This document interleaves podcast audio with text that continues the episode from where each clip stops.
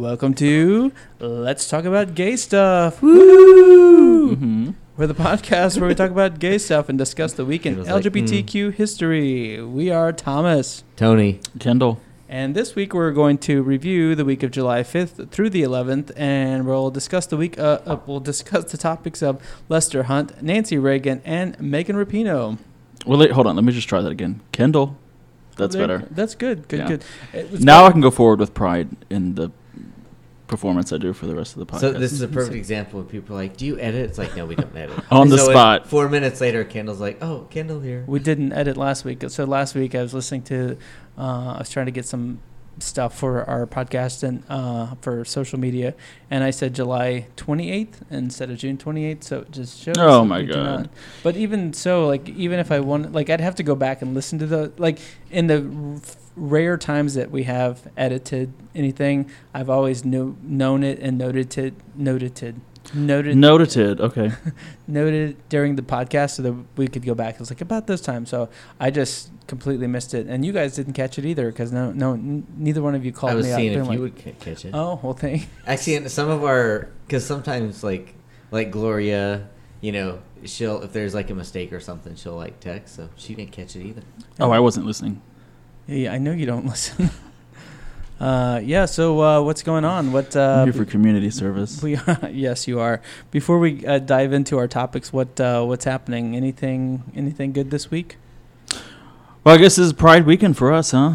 Well, n- I mean, because On taping weekend, taping weekend. uh, you're gonna go. What are y'all was. gonna do? What gay thing? How are you gonna make your gay Well, we're past forefathers Pride. and We're- sisters proud? You're talking about July Fourth.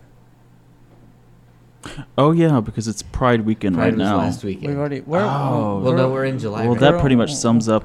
we're on Wednesday. did you do 2020 for Pride. Yeah. Where are you? Yeah, 2020 Pride has gone and left Did you us. do anything for Oh, Pride? okay. I didn't do anything. What? Well, actually, today there was in Houston there was a Pride.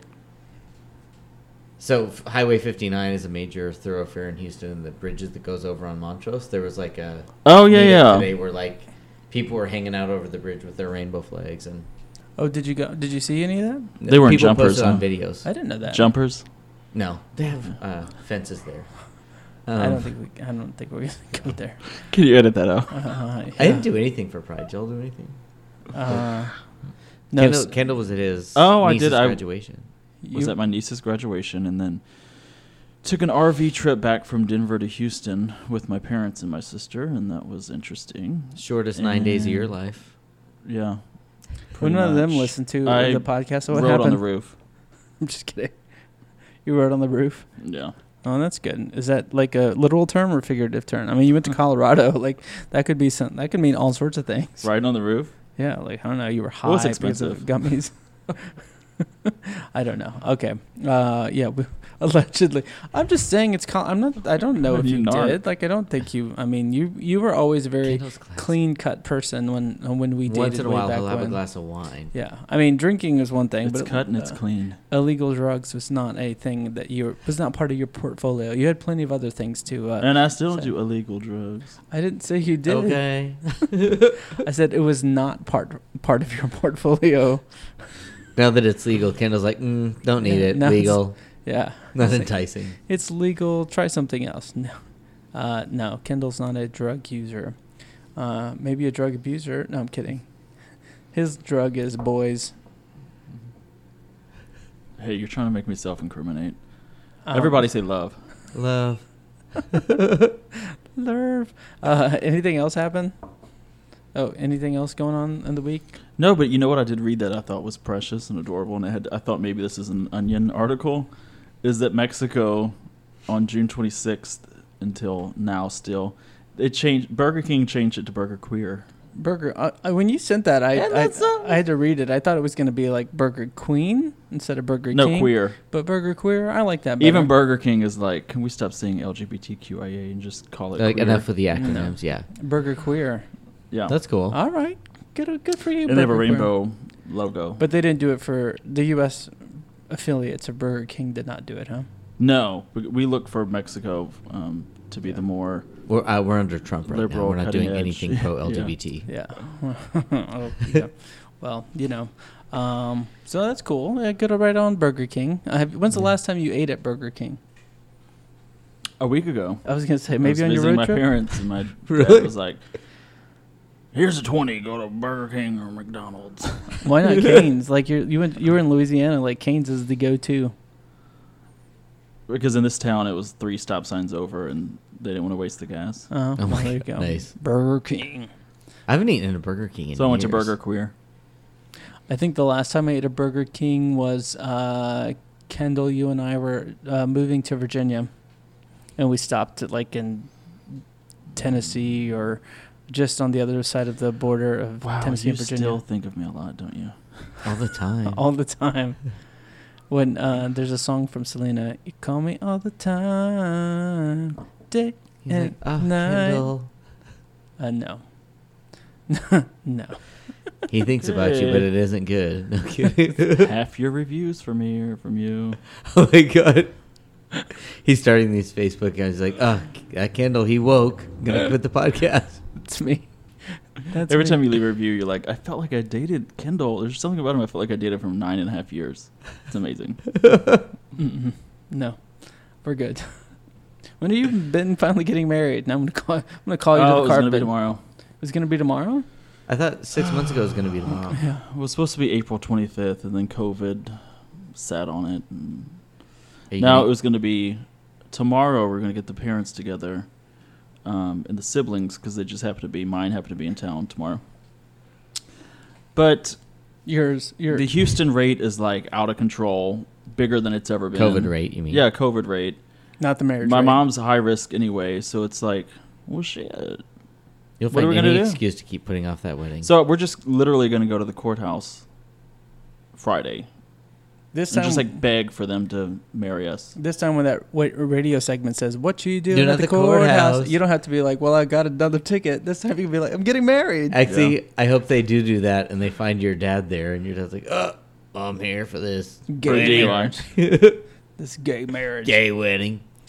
So I'm going to get gay married Friday, I guess. Are you really? In Galveston, where are you gonna get married?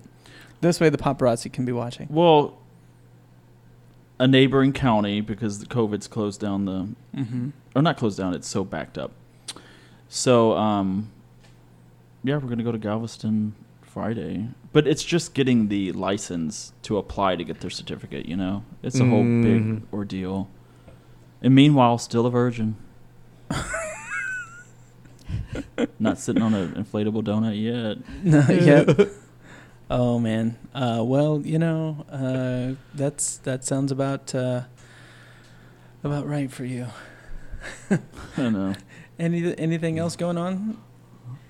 This week I did read where uh, the UK, um, they're going to put Alan Turing on the uh, 50 pound note next year. Why? How could you pick that up? Shut up. Couldn't they put him on a lighter one? What does that even mean? Fifty pound note. No. So that's actually very good. I think in most European countries they rotate their famous people out, Mm. and we almost got Harriet Tubman on the twenty Oh, dollar yeah, bill. and then Trump got elected. Trump yeah. said, oh, "We need more. We need upwards of nine years." In other words, any I, we're not going to make that decision until I'm out of office. But anyway, not to make this about him. Yeah, because that's I good think it was about Alan almost a done deal until he It was. was They stopped office. it. Yeah, yeah, I know. Yeah. Good old Now Trump. she underground again. Mm-hmm. Well, you know, Kendall, you mentioned pride earlier. Uh, you know, one thing that we didn't mention, I, I think part of it because it was like, I don't know how this is going to go, but we uh, we had an we the three of us were uh, on a uh, on an event, uh, a pride event for a Huge Inc., uh, which is a tech firm out of Brooklyn. Uh, oddly, that I worked with in a prior life. Um, they contacted us based on the article they read in Outsmart magazine Yeah.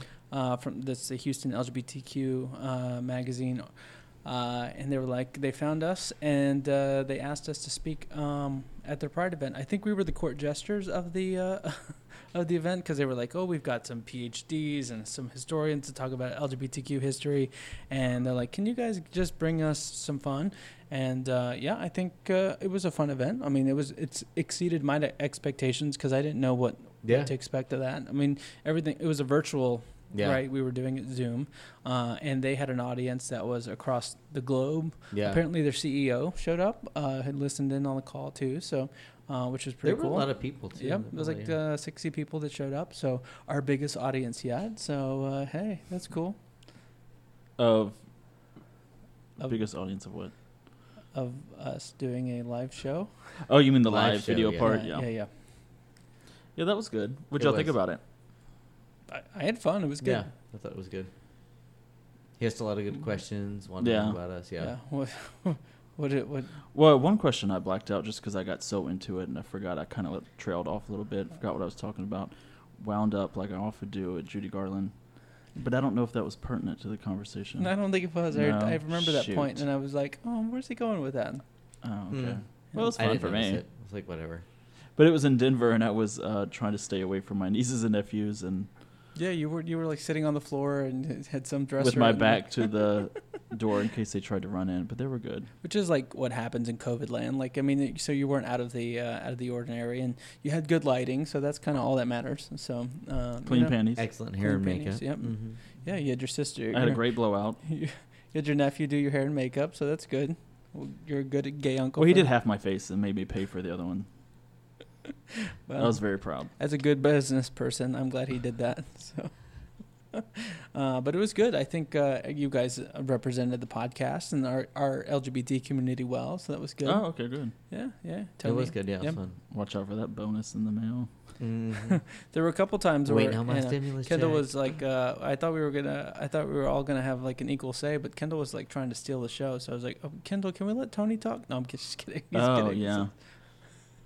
Well, We, well, you know, in our in our defense, uh, you know, we got a list of questions, so they, you know, kudos to them. And so, um, not that anything went wrong with it, but we kind of because I'm anal retentive, and I had to assign us all like which questions to ask, and a couple of them got skipped over. So the ones that I assigned Tony, like, all got skipped over, and I was like, all right, we gotta. Get I did. I kind of was like, did I not get the updated list? Not that I cared, but I was like, because I, I actually wrote out responses, Yeah. you know, for like, um, and so I was like, and then some I think he kind of incorporated in others because there was overlap, yeah. you know. But yeah, it was good. We're adaptable. We got some good ones. We got uh, some good questions from. I mean, they opened it up to Q and A, so that was good. Uh, I think you found a future husband, Tony. So future ex-husband, a few future ex-husband, like, a few of them, but it was good. Like I said, it was cool that the CEO um, uh, hopped on that call. Um, having worked with that uh, organization in the past, like from a like a, in a business standpoint, I mean, they were everything uh, good about our social media presence is all due to that company because I said they uh, were pitching to me in my old job uh, about like why we needed to do business with them and all the cool things they could offer from a social media standpoint. So and all the bad things, don't blame them, but all the good things like that we know. I, all give credit to Huge. Oh, nice, I just would would have told him that. Like I had that in my mind. I was like, I wrote it down. I'm like, I got to tell him this. Thank you. And I. I was talking too much, probably. No, You were, yeah. No, you were good. They, I, uh, again, no. I mean, Spencer has told me, and not, and he, blat- uh, blatantly. I think he even told who he was who, talking to, his mom. Like Kendall's the funny one, and then you and I are along for the ride, Tony. so, uh, yeah, it's a lot of pressure, but yeah. So it was good. not We- a lot of work. we, we, we wanted to put you up there and uh, you know Showcase you. showcase you. We'll just we'll support you. I'm a good supporting cast uh, cast member, so I did it for nine years. Okay. Well, appetizers would be nice to show Nine and a appreciation. half, wasn't Speaking of, I was, why are you trying to make it longer? Speaking of advertisers, how about the, our friends from Baked Bones? Uh, a recent Gallup poll shows that Americans have reported feeling stress, worry, and anger at the highest levels in over a decade. And while uh, we are growing more and more aware of the effects of stress on our mo- bodies and minds, we may not have considered the effects that our stress can have on our pets. According to a 2019 study, there is a synchronization between stress hormones in humans and their dogs. If you are a dog parent, you probably know that your pup is very good at reading your body language and can quickly pick up on how you're feeling. We're always working to reduce our own stress in any way we can, but what about the anxiety we may have passed on to our dogs? Baked Bones has a solution. CBD has been shown to help reduce stress and anxiety in both humans and dogs, and Baked Bones has your dog covered. Made from organic, human grade ingredients and full spectrum hemp oil, their bones may offer some relief to your anxious pup. Check out check out bakedbones.com for more information on CBD for dogs and their other benefits it may provide.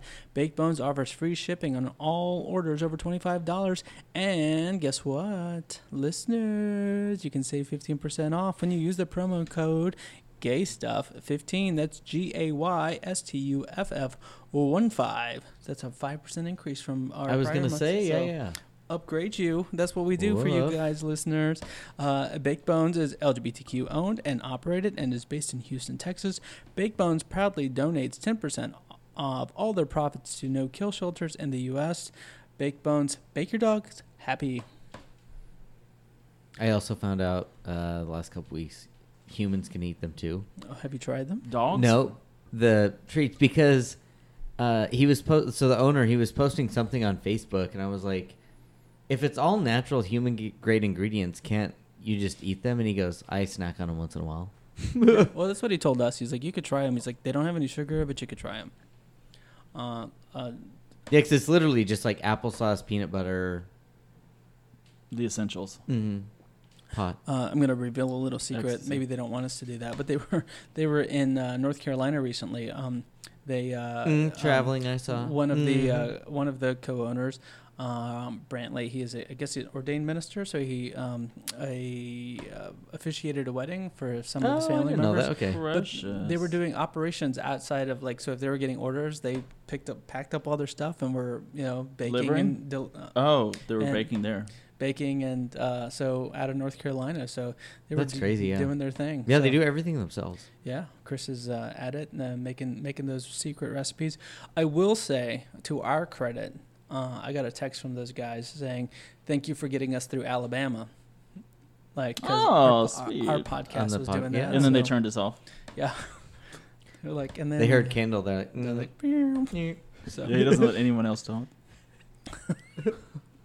that's why we have to mute you sometimes. that's why he cut you out so much.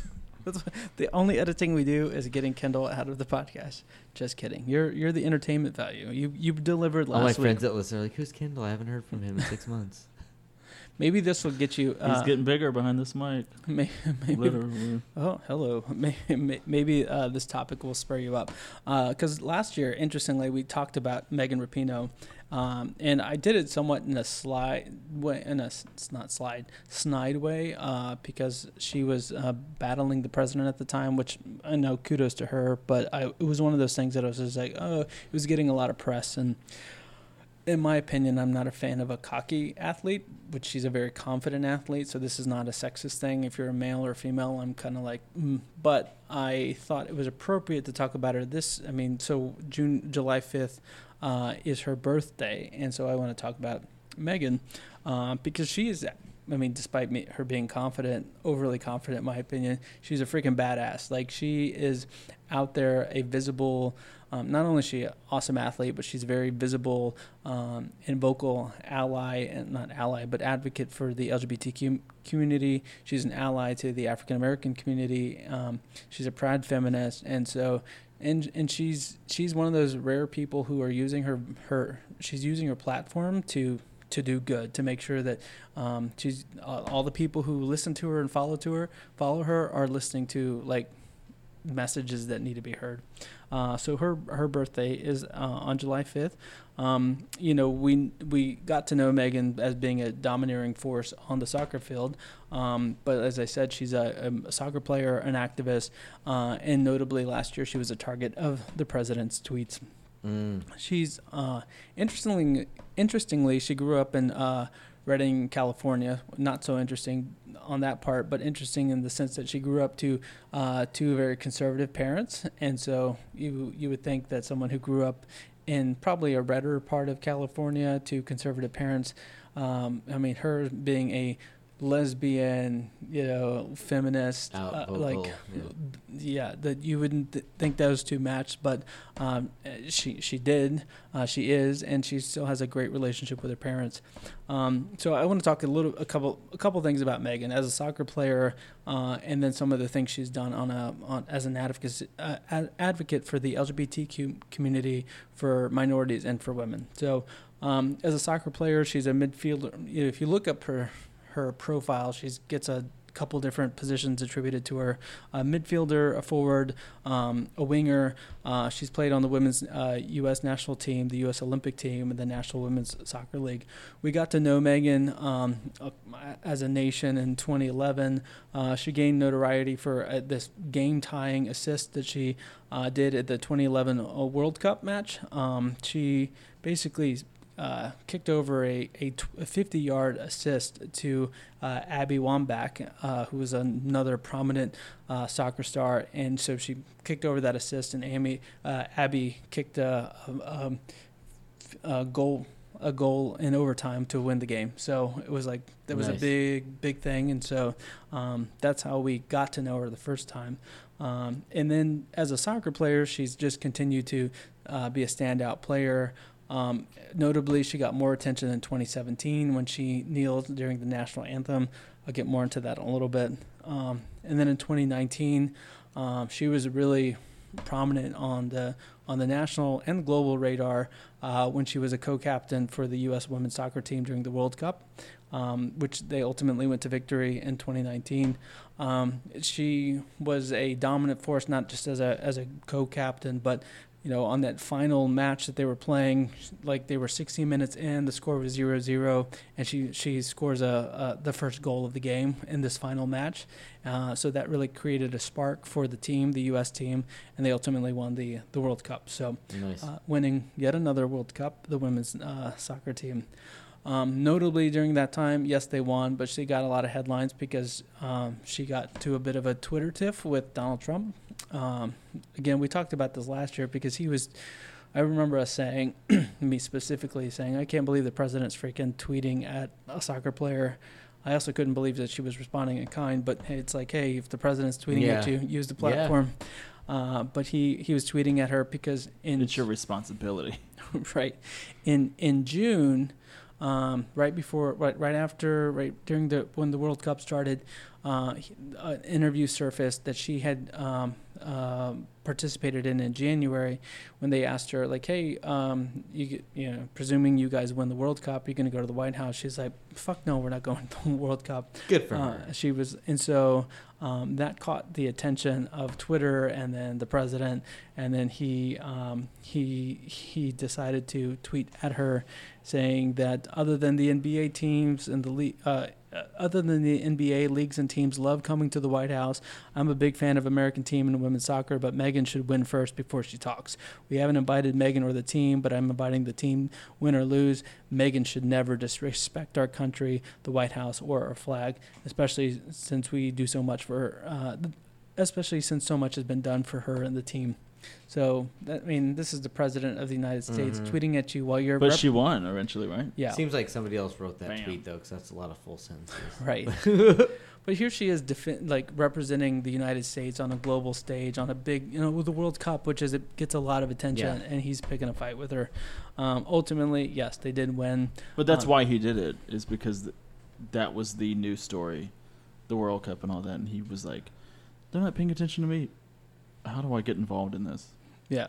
Just my thoughts. Yeah, no, that's exactly. I mean, that's what he does. I mean, he's. Um, I hesitate to use the word genius, but he's genius in that regard. He knows how to command the media, right? Whether we like that or not, like that's what he does well, um, because he just will spit shit out, and you have to, you have to pay attention to it because he's a freaking president of the United States, and Congress listens to him, or the Republican con- Congress listens to him, world leaders listen to him. I mean, they s- suck his ass because he says the things that he does, and they're like, "Oh, we know if we stroke him a little bit, then he's going to be stop. he's going to be, um, you know, favorable to us. He'll release funds or will not withhold funds. Yeah. So, um, so I get why he does. I don't get it, but that's why he does what he does. But anyways, uh, this conversation isn't about D- DJ team. Uh, in Well, twenty you were talking about sucking his butt and all kinds of stuff. I don't know where we go from here. uh, we talk about Megan, uh, who doesn't. She's a lesbian. She This is doesn't. when I wish we edited. well, maybe she does.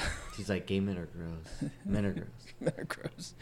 Uh, in 2019, though, after winning the World Cup, I mean, she was also named the Sports Illustrated Person of the Year. This is only she's only the fourth person uh, to do it solo. I, mean, I guess other women have been done before, but she's the first fourth person to do it solo. Um, she's also noted for like this you know, after the the tweet exchange and during the World Cup, like she scored a goal and she had this pose where you know, which is known as the pose, where she had her arms outstretched, her chin was up, and her head tipped just back, and so that's all known as the pose. And and, it, and she says because people like a ask, triumphant yeah, winning Be- pose. and people asked her about it, like, well, you know, what was what was that about? Because it was very, it was very exaggerated, very prominent. It was, it's it's like every male Showboating. athlete does, yeah, showboating. Um, and she's like, it was me giving two fingers, you know, two middle fingers up in the air, like. you're I think it's good to see um, women cocky like that. Mhm. If we want to use the word cocky, yeah, because I mean, so much how how we talk about women interact with women is what you're supposed to do. This is what a woman is supposed to do, which is a whole bunch of BS to make men, you know, more comfortable with controlling them. I feel like. Um, so when a woman acts like a man, here's this lesbian, short blonde hair, and she's acting like triumphant like a man. That's an fu to a lot of people.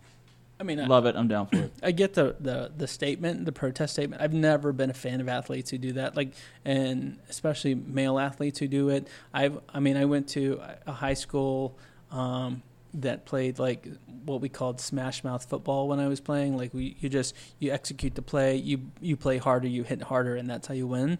Uh, I was a fan of the San Antonio Spurs. Uh, You know their their mentality uh, when Tim Duncan was like the leader of that uh, that group, and David Robinson too. We're just fundamentals. We're going to execute better than you are, and we're going to win. We're not going to show off. We're not going to be a flashy team. We're just going to play better than you, and we're going to beat the fuck out of you. So that to me is my style. I went to A and M. Same thing. It was like we're going to play defense. We're not going to be flashy. When Johnny Manziel, to use A and M, Yep. you guys are getting lost in this conversation. football. But when he, He was on Real World Road Rules Challenge, I think. no, he might, that was Johnny He might as well. but, but when he was playing, Johnny like, Bananas I, is his name. I, I did not approve of like like I, li- I'm glad he was winning for us, but it was like that flashy style. I'm like that's not Yeah. part of our our brand. We're Smash Mouth football. We play, the- And he was execute- really arrogant. Op, like, yeah. like if he would go to get, ca- like, didn't he get caught drinking? And he was like, kind of like, dude, I'm Johnny. drinking, doing pot all sorts. Yeah, of and Johnny things. Manziel, like, Yeah. you don't want to. and Smash Mouth is for grinder. It's not for Hello. basketball. But that said, I mean, I do, I do appreciate what she was bringing to the table. Like, so I, I mean, I, again, in the full disclosure of our, our like, um, a- awakening, at least mine personally, from doing this podcast. This is one of those Not full disclosure because I still have secrets. that well, well, just in terms of like Yeah, what the the podcast. Like, if someone been like, "Well, you said last year this about Megan Rapinoe," I'm like, I'm like, "Well, I did say that last year, but I've come to appreciate like." She's got a different perspective, and maybe I should have had that last year, but I just, I didn't really, mm, uh, I, d- I just saw it as cocky. But I'm like, she, Yeah. to your point, she's still. Well, and in my it's defense, I don't. I've never remembered the previous week's episode. which is fair. That's fine. Uh, you Uh, too? But but I, I don't know. I, I, I, The appre- editing. I appreciate what she was bringing, what she brings to the table um, as a as a vocal, and she recognizes that. She's like, I have a platform, I have a voice, I have to use, I have Yeah. to shake things up a bit more, like un, because most of us just want to be the status quo, and she's like, I can't do that. I kind of applaud her for that, for, you know, taking her celebrity as a, you know, sports star and using it for feminism, for LGBT rights, for. Yeah. Uh, yeah. yeah, Well, the whole argument about, or not argument, but if a white kid is a showboater in sports, it's just, oh, look at that goofy little white kid, I think. But there are different um, thoughts on it if a woman does it or if a black, Hispanic person does it because it's kind of a little bit of like, you should know your place, you should be Mm. a, a gentleman or a lady because we've taught you to be this certain way. right.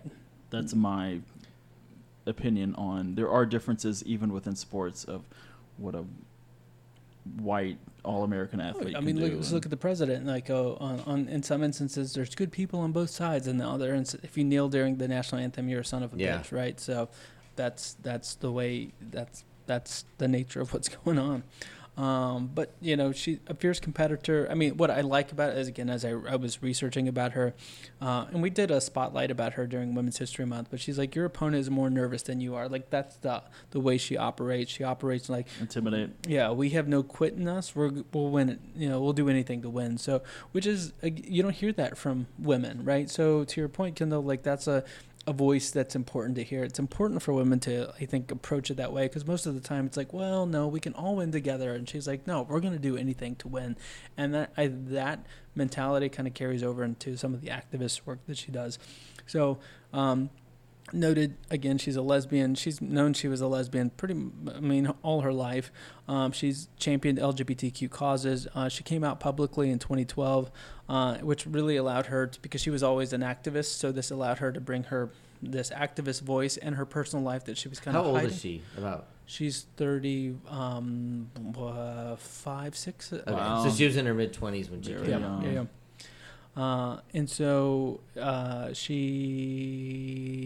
where's my notes? Um, so she's now a partner. Um, she's, I mean, since she's been out, she's been very public about her relationships. She's currently in a relationship with a WNBA player Sue Bird, and together they were the first gay couple to be featured on ESPN magazine's um, body issue feature. So, which is normally you have like they The, wait, the body issues feature?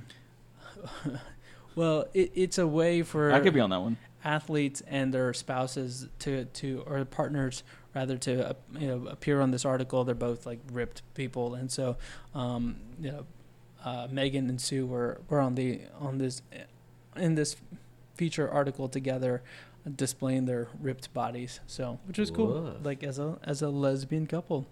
I'm interested. I'm I'm waiting for the the male gay couple. Well, we know what we ripped then. Tell us some more, Kendall. The bottle. Rosebud. The rosebud. This is when we need an editor. yeah. What is a rosebud again?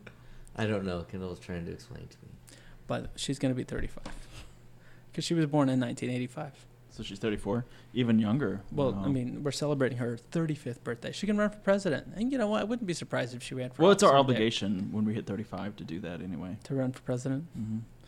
Hmm Are that's you what gonna do that when you hit thirty-five? Thank you for not assuming it wasn't 10 years ago. Mm, Shit, I assume it's twenty-five years from now. You look so young. and, Thank you. and other I'm basically a lgbtq sperm uh, first uh, megan was with the first on. openly gay athlete to be featured on sports illustrated's uh, swimsuit issue so Mm. um, not only was that, that issue has turned from spank bank for boys to spank bank f- to lesbian girls so no Cl- what do you what is, is it called spank bank for girls spank bank for boys what did what did martha call it she used to call it her clickbait no what was it what's the term for that spank bank for boys uh know. clitterbait I Maybe know. we need slang bang in season yeah two. season two Kendall we'll can bring do it some research. um, obviously she's been a i mean as an out lesbian she looks lesbian i don't mean look but she's got the short hair so people things features people would ascribe to um, uh, a lesbian Of course, she's, they she's got those and she's a soccer player she's an athlete she's cocky like she's got that aspect so she can't shrug it Yeah. off so she's very vocal she's not trying to hide anything she's Wait, she came out in 2012. yep Okay. um, so very, um, very vocal from an LGBTQ standpoint. But in that struggle, she has come to appreciate that it's like it's not just an LGBTQ issue; it's a racial issue, it's a women's issue. So um, I mentioned earlier, she was the first athlete, like first prominent athlete to kneel during the national anthem. So after Colin Kaepernick did, no one, no one joined him in, in kneeling. They were like, oh, "I'm going to stay away from that." And she, yeah, she was the main, if not the only one. Yeah. well, not Good the only, her. but she That's was the main. awesome. So you've got this white lesbian woman. She's like, you know, it, um, and people praised her. Obviously, she got a lot of shit for it. Yeah. But she's like, it's, it's. I'm not a hero. She's like, it's the least I could do. Like as a white Yeah. person of privilege, like that I could, could do this. Uh, and uh, I mean, she. What she said was like, being a gay American, I know what it means to look at the flag and not have it protect all of your liberties. It was something small that I could do and something that I plan to keep doing in the future and hopefully spark some meaningful conversation around it. I mean, we have talked, I don't know, explicitly about, uh, we have not talked explicitly about like the kneeling of during the, the national anthem. I don't know if you have any thoughts around that. I support it fully. Yeah. Yeah. I mean, in my here's what the kneeling is. Like the national anthem and the american flag stand for kind of what we talked about in season one's july 4th episode of you know really america was founded for and still largely is for like straight white people Mhm, upper yeah. class people. Um, I mean, I, I do feel like given everything that's gone on the last month or two with George Floyd and the protests, it kind of just proves there is still inequality. And that's the most, not passive, but it's like, It's passive. It's peaceful. yeah, yeah, it's it- a peaceful The protest. most peaceful way you can do is just say, I'm not going to say anything. I'm not going to get anyone's face. I'm just going to like not uh, celebrate when you do that. And there's all this backlash. And, you know, I, f- I feel people that are against it are kind of like, you hate every single aspect of our country. And I don't think they do. I don't think Colin Kaepernick hates every aspect of our country. I think feel like the the George W. Bush era, like um, Reagan did it. I'm going to talk about Nancy in, in a bit, but Reagan did it, and George W. Bush solidified it. Like if you're not with my agenda, then especially after 9/11, you're completely anti-American. if you if you don't care about my agenda, then you Conservatives think hate they own America. then you hate America, you hate the military. Those there's poor service members out there doing that, and you just you hate God too. And it's like, whoa, like I don't agree with your agenda Yeah. because you're discriminating against gay people. You don't want gay people to get married or black people to have equal rights, uh, or you have a And you know what fucked up would say? immigration policy. Like I don't, and I'm not talking about open borders. I'm just talking about like this, you know, like DACA recipients, like those sorts of things. Like you have a fucked up view on your policies, and doesn't mean I hate the troops. I I love the troop. I mean, they're defending our freedoms, right? I mean, Yeah. not all of them are perfect, but they they're doing something that I'm definitely not doing, right? Yeah. Uh, and so they're risking their lives so that we can have freedom. So I get that. Me kneeling is not a, a disrespect to those military folks. And I know there are some members that feel that way. I feel like there are also a, a large number of folks like, I fight for your right to do that by me going out and fighting for it's the most terrorists. American thing you can do. Right. I love this country and it needs to change. Yeah. But once you tell people they're required to pledge allegiance to a flag, stand up to a flag, put their heart across it, and say something that they've been brainwashed to say, you're that's not freedom. Yep. That's pressure. That's do this or else you're a threat to our country. Yeah. I mean, I, I, uh, kneeling is a very peaceful, easy thing to do that can also threaten so many people that it puts your life in danger, which is what it has done. I just remember so many friends getting ticked off about it. I was like, I can't believe they're disrespecting the flag. It's like, but it's, not, the about. No, flag. he It's never not said it was about the and it's not flag. the It has nothing to do with the flag. And it's not even, I mean, But that's what you do. That's what you do when you try to control other people from getting too uppity and out there. It's what parents do when they pulled up. Moms do it great. When you, oh, I can't believe my son is doing, you know, if you come out of the closet, for example. I can't believe my son is doing this to me. Oh, you know, what? Where did I go wrong? It's a big giant distraction from the And they're not issues. doing it to you. Right. It's a giant discretion, discretion, distraction from the issues. So kneeling at a football game is such an easy task, but it's so much easier to say, "Get that guy out of here! Silence him! Get him out! He's a son of a Destroy bitch, this guy as the president would before right." Destroy him before he can be a bigger threat to us because He's gonna we start a need movement. everybody to go along with the fact that whites are wonderful and don't rock the boat and the power structure that's in place should remain white. It's all wrapped into a big, nice little white supremacy bowl bow, which is what this country has been founded on. No, I totally agree. I like, I, Is the truth. So anytime you go against white supremacy, you're a radical revolutionary, and that's what you have to do. Because yes, guess what? To those Republicans that say we were founded as a Christian nation, absolutely we were. We were founded to benefit white Christian men, straight men only. Period. Yeah. So if you're not one of those, or even if you are one and you have some compassion landowning. for people, Because if you were poor, they didn't want you either. correct? yeah, you I couldn't even be say, poor. yeah, upper class. But you, if you're not one of those, you were they never thought of you. You did not exist. Do you think the people that wrote the Constitution were ever thinking about anyone that didn't look like them ever? No. Period. No. So we have two options.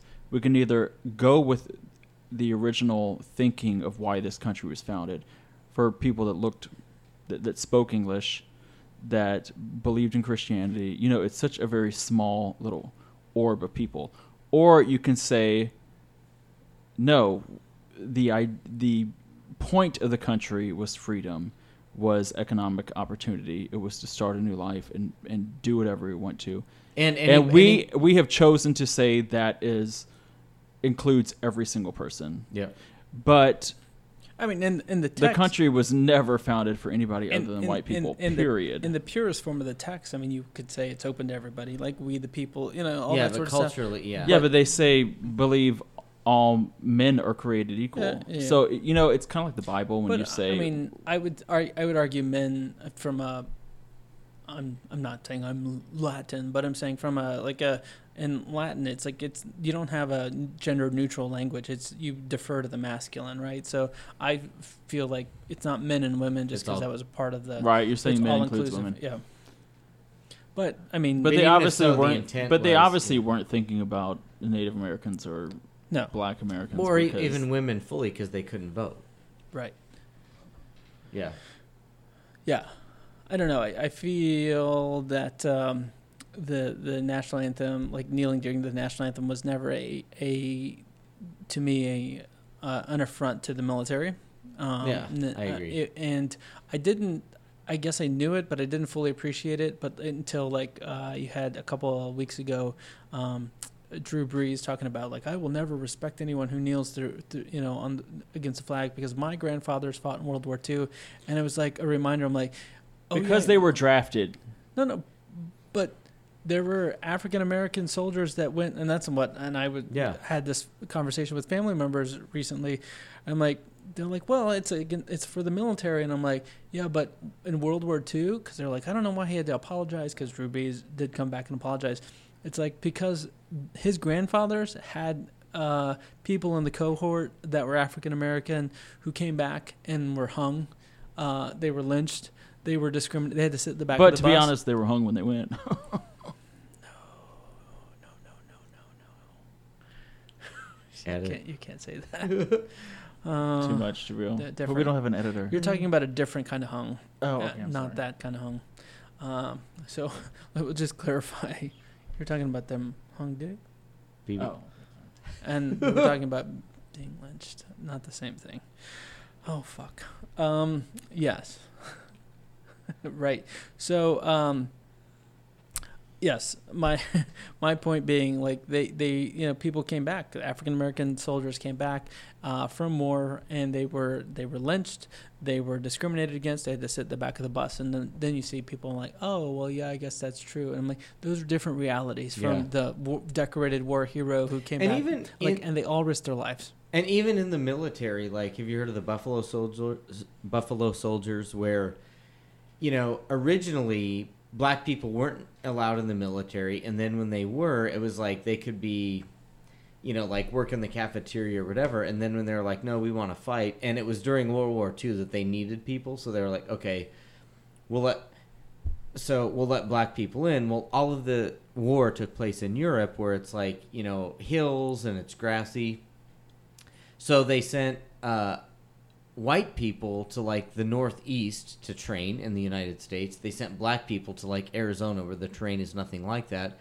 And then when there were operations where they were like, okay, we know we're going to lose people. Like as soon as we start this operation, the first people in are going to die, but then that'll create confusion. Then we, so they would purposely send the Buffalo Soldiers in first, and then majority of them would die, but then the scuffle started, and then the white people would go in to like save their lives. which is yeah. freaking in- insane. And Yeah. you're like, oh yeah, and it was a strategic decision by Yeah. the government. Yeah. and that's been happening for decades. Yeah. And yeah, so when people are like, "Oh, but my grandfather," I'm like, I respect your grandfather and I appreciate what your grandfather did, but your grandfather, when he came back, did not appreciate his colleagues who at the t- he made them sit at the back of the bus. He made them, you know, he disrespected them in front of you know his wife and children and all that Yeah. sort of stuff. He didn't give them equal access to employment or to loans or to anything so that he could improve his life. So that stuff makes me angry. Yeah. And I think what's happened, like some of this has has always been in the back of my mind, but now that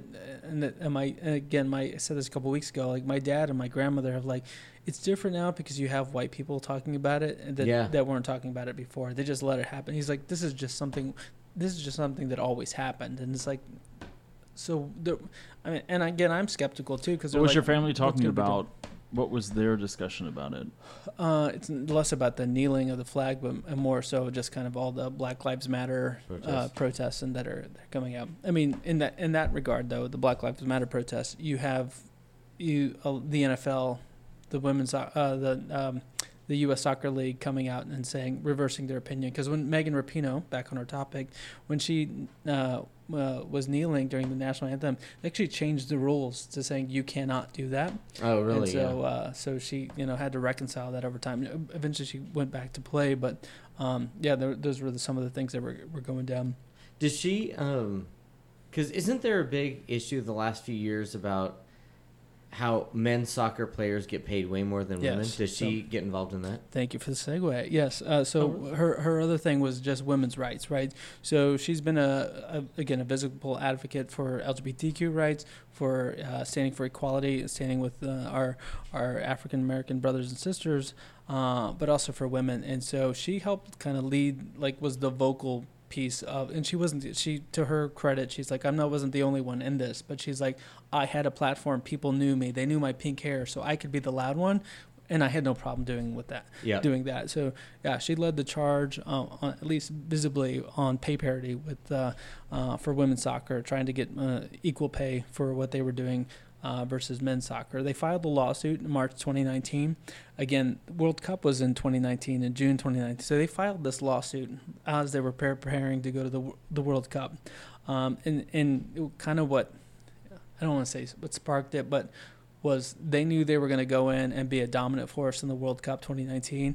2018 was the men's World Cup. They didn't play well at all. Yeah. Uh, they didn't even qualify for the World Cup. So they're like, okay, this has got to stop. We cannot continue to be paid differently than our male counterparts.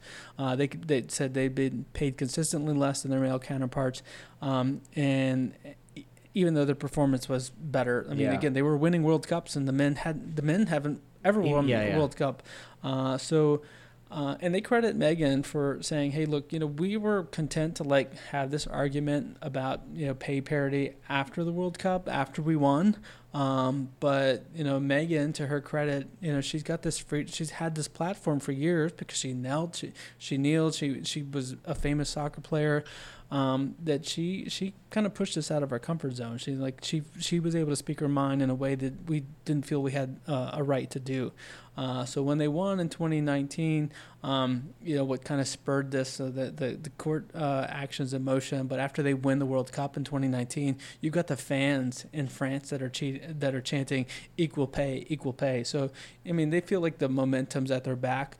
Um, and then then in, earlier this year in 2020, uh, the U.S. soccer president uh, he even says, "Hey." Not they're like stubbing the toe of the the U.S. Soccer League is the plaintiffs are not entitled. The women's soccer league, the uh, they're not entitled, or the women's soccer team, they're not entitled to summary judgment on equal pay uh, act claims because uh, a reasonable juror could conclude that the job of the men's uh, national team uh, they require materially different skills and more responsibility than the women's team. Isn't it the exact same thing? They're playing soccer. Right, but he's like, well, the, that that was the women's point. They're like, okay, you're gonna tell us we're not being discriminated against when you've got the the president of uh, the of U.S. Soccer saying, oh, but men are different, and they're like, Yeah. we're the ones winning, like, and Yeah. it's the same thing. Uh, you know, they're like, you, their jobs, they're they're different jobs. It just cannot be compared. Um, so they they were. That's so crazy. And just to put into context, like the world, so a men's player who made the World Cup team, they would make uh, sixty-eight thousand dollars plus. A women's player would make thirty-seven thousand. Um, a woman, uh, so if you're playing, um, like, so if you're on the men's soccer team uh, and you you win a game, if you lose a game, for if you win a game, you get a bonus, both for men and women. Although the bonus is noticeably different by like four thousand dollars. But if you're on the men's team, uh, you still get a payment. of like five thousand dollars if you lose. Mm-hmm. And if you're on the women's team, you get nothing. Nothing So you show up, play this game, and you lo- you've got to travel there, and you Yeah. lose. Um, on May 1st of this year, though, the court decided they rejected the the women's claim, saying, "Hey, and, and legally, I get it. We've talked about this before." They're saying you are under a collective bargaining agreement, like you bargained for these terms, so you can't come back and say we're being discriminated against yeah. because you bargained for. I mean, you bargained for these terms, so I get it in that way. But the women are like they're resolute. They're like we're not going to stop fighting. I mean, this case is somewhat continuing in the sense because they're um, they're also saying that um, the staffing and the travel uh, arrangements paid for that are outside of the contract. Um, uh, so we're getting a little legalese here, but they're saying they're they're being discriminated against because the men have better travel accommodations. They also they also have better staffing support. Mm. And one of the things that I, I've kind of had in the back of my head and, and doing the research, I'm like, okay, this this makes more sense to me because I'm like, look, if the men are going to pull in ten million dollars and women are only going to pull in a million dollars, like it stands to reason that you can't have the same pay structure. Like it, to me, it just doesn't make sense. yeah. But they're like, hey, if if the men get 12 marketing people on their on their side to advocate for you know the games and whatnot, and the women only get one, then we're at we're not at on equal footing, right? So if you gave us 12, well maybe we could earn pull in 10 million dollars for these games, and 10 million is just an example, but yeah. uh, that was a big aha for me because I'm like, oh, I didn't realize you didn't have equal staffs to go, you know, after the same audience. Yeah, So- yeah, yeah. so Yeah. yeah. So um, I mean, so that case is still on. But again, you think about Megan. She has stood up for LGBTQ rights. She's been a pioneer in that regard. Um, she's she's stood up for you know um, the rights of minorities. Uh, she's standing up for the rights of women. I mean, she really understands that there's this intersectionality and that that she she has a role to play as a as a white woman um, albeit a lesbian to to speak up. Um, you know she's she thinks she may have another world cup and an olympics in her. I mean she would have been in the olympics this year but obviously that got canceled Mhm. because of covid. Um, i just would part with kind of some a, a quote that kind of stood out uh, to me from from megan. She said, The more I've been able to learn about gay rights and equal pay and gender e- equity and racial inequality, the more that it, it all intersects. We need to talk about a larger conversation in this country about inequality in general and respect, especially with recent election and subsequent narrative that's coming from the White House right now. So, obviously, she has no problems punching at uh, Donald Yeah. Trump, but also recognizes like I do appreciate or tongue she's punching. So outspoken on what she cares about, you Yep. know, Yep. and um, because I mean, somebody like her, who women don't w- make as much as men in soccer, um, she's taken a career risk by kneeling, you Mhm. know, and it's like she's not black. I mean, she's doing that for other people, and so the fact that she's like, yeah, I'm putting, because I mean, look what happened with like Colin Kaepernick, Michael Sam, they're black, they're out, whatever, and they it ruins their career, right? So I mean, she's taking a risk by kneeling, Yep. and she did it. Yep. So uh, kudos to her. Yeah. So, uh, I, like I said, I have uh, I have more woke on Megan than I was last year when I was made some snide comments. Uh, so, um, which is again part of the benefit of this Yeah. podcast. I think Good we learned. That's I- awesome. I, mean, just on that note, I will say I don't know if he listens, but there's an Instagram follower who corrected me. I had a couple of. Um, uh, typos during our post last week, but notably, I uh, used the word transgendered, um, and that is not a word, uh, which I did not fully appreciate. We, uh, we had a conversation about it, but I was like, "Oh, is it transgender, transgendered?" Because I'm, I was talking. Oh, he messaged you. Yeah, it was the comment saying transgendered is not a word, and it was very nice about it. So please correct it. And I, I'm saying this because I, initially when I read it, I was like, "Frick!" Like someone was critiquing my work, and I'm like, I know I've done the research on it, but I hadn't done the research well enough. Um, and it was important for me to like step back and like, where's this person coming from? They were nice about it. They weren't even if they were are yelling about it. I guess I, I mean, I still need to recognize. I need to come to Yeah. where this person is, and much like you know this example with Megan or this transgender person, transgender person, it, it is a matter of like me making sure I take the time to listen to another person's perspective. As much as I think I do that or I try to do that, um, you know, we're always learning. So, um, so kudos to Megan Rapinoe.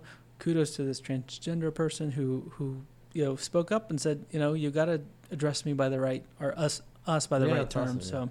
So, um, so I, you know, I use this podcast as continual learning. So, thank you for letting me talk about Megan and trying to um, really fully appreciate everything that she's done for women, African Americans, Yeah. minorities, and, and LGBTQ LGBTQ community. Yeah.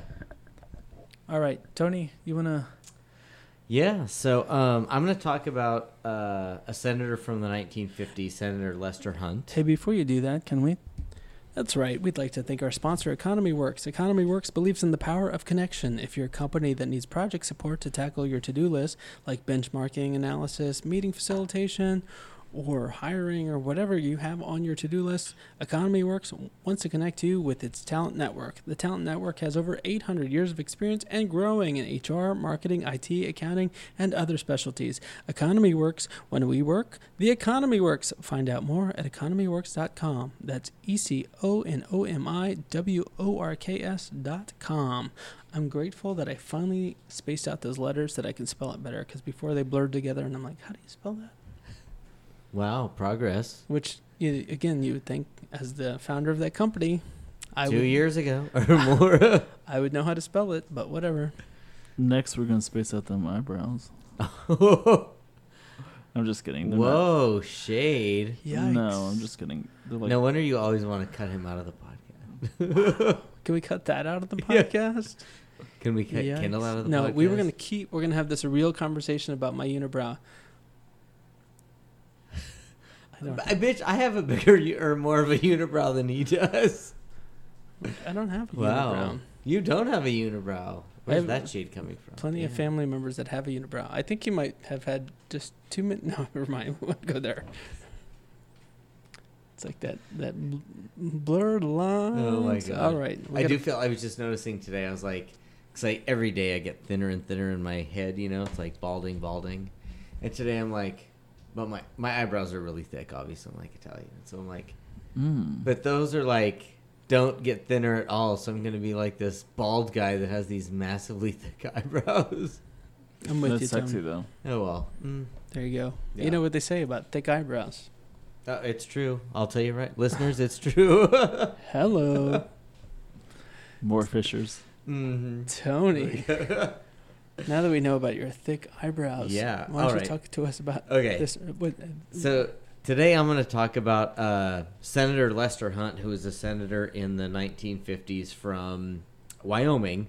So he was born this week. He was born July 8th in uh, 1892.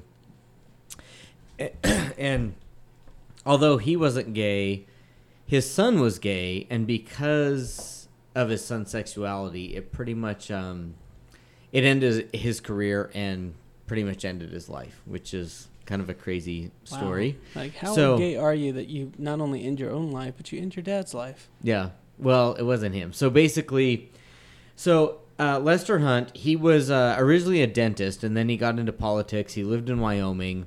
He was uh, in the Wyoming state legislature. He was Wyoming Secretary of State. He was Wyoming's governor, and then he was elected uh, senator from Wyoming. He's uh, pretty famous within the state for the Buck and Bronco that's on their license plate. He actually came up with that. Huh. Um, but he was a really down to earth guy, a really good guy that just everybody loved. He had very high approval ratings as a politician. Everybody really liked him. So he was a senator in the early 50s in the McCarthy era. And he and McCarthy really butted heads. So, um, you know, McCarthy was trying to expunge a lot of people from the government, you know, anybody who was different, communist, including LGBT people. And uh, Lester Hunt, he just felt McCarthy was making up a lot of stuff to just go after people for no reason. It was like a witch hunt in a lot of ways. So, anyways, they pretty uh, didn't really see eye to eye on a lot of stuff. They were com- pretty combative. Um, so, in June of 1953, Lester Hunt's son was arrested for cruising in Lafayette Park in Washington, D.C. Been there, done that. Wait, Have you? just kidding. Mm, kidding, not kidding, one of those things. Just kidding. So, his son was arrested, and at the time, It- no, I wasn't cruising because no one picked me up. oh, that's because cops didn't do sting operations at that time. So you went out there with dirty knees. Oh God, here I am, the middle child again with these two having their ex-lovers quarrels on mic. it's like it's not cruising if no one reciprocates, huh? Anyways, uh, so his son got arrested, and it was a police sting operation. Um, and at that time, typically, and his son was pretty young, so he was in college, and so if you were young, the police didn't really press charges. What they did is they brought you back to your family, and they told the family, and it's kind of like, hey, deal with this. They they really kept it quiet to give the family an opportunity to kind of take care of it. So McCarthy and re- other Republican senators found out about this, and the Senate was evenly divided. It was uh, pretty much 50 50. So they went to him and they said, You're going to resign from the Senate, or we're going to like uh, blow this up in the news. And he said, I'm not going to do that. And he was worried about his family, but he was also, I'm not going to give McCarthy control of the Senate because um, if he would have resigned, the Republican governor from Wyoming would have appointed a Republican who would have put the Republican in for the rest of his term, and then there was a Republican incumbent, and so it would have turned the uh, control of the Senate, and he was not going to do that. So So wait, was he what kind of Democrat was he? Was he like a, a new Democrat, or was he a Democrat that was like, you know, well the Southern Democrats used to. I mean, uh, I'm drawing a blank on this. Uh, Strom Thurmond used to be a Democrat, Yeah. right? Um, no, this guy a was pretty liberal. Robert he was Byrd, he was pretty, about. and so he was very anti-McCarthy, where it's like you're creating witch hunts after these people. Um, I say that because you know the Republicans love to say, "Oh, it was it was the it was the Republicans that freed slavery. It was the the Democrats who who uh, started the KKK." And it's like, mm, technically, yes, yeah, but that's not. Those parties are not the same. Yeah.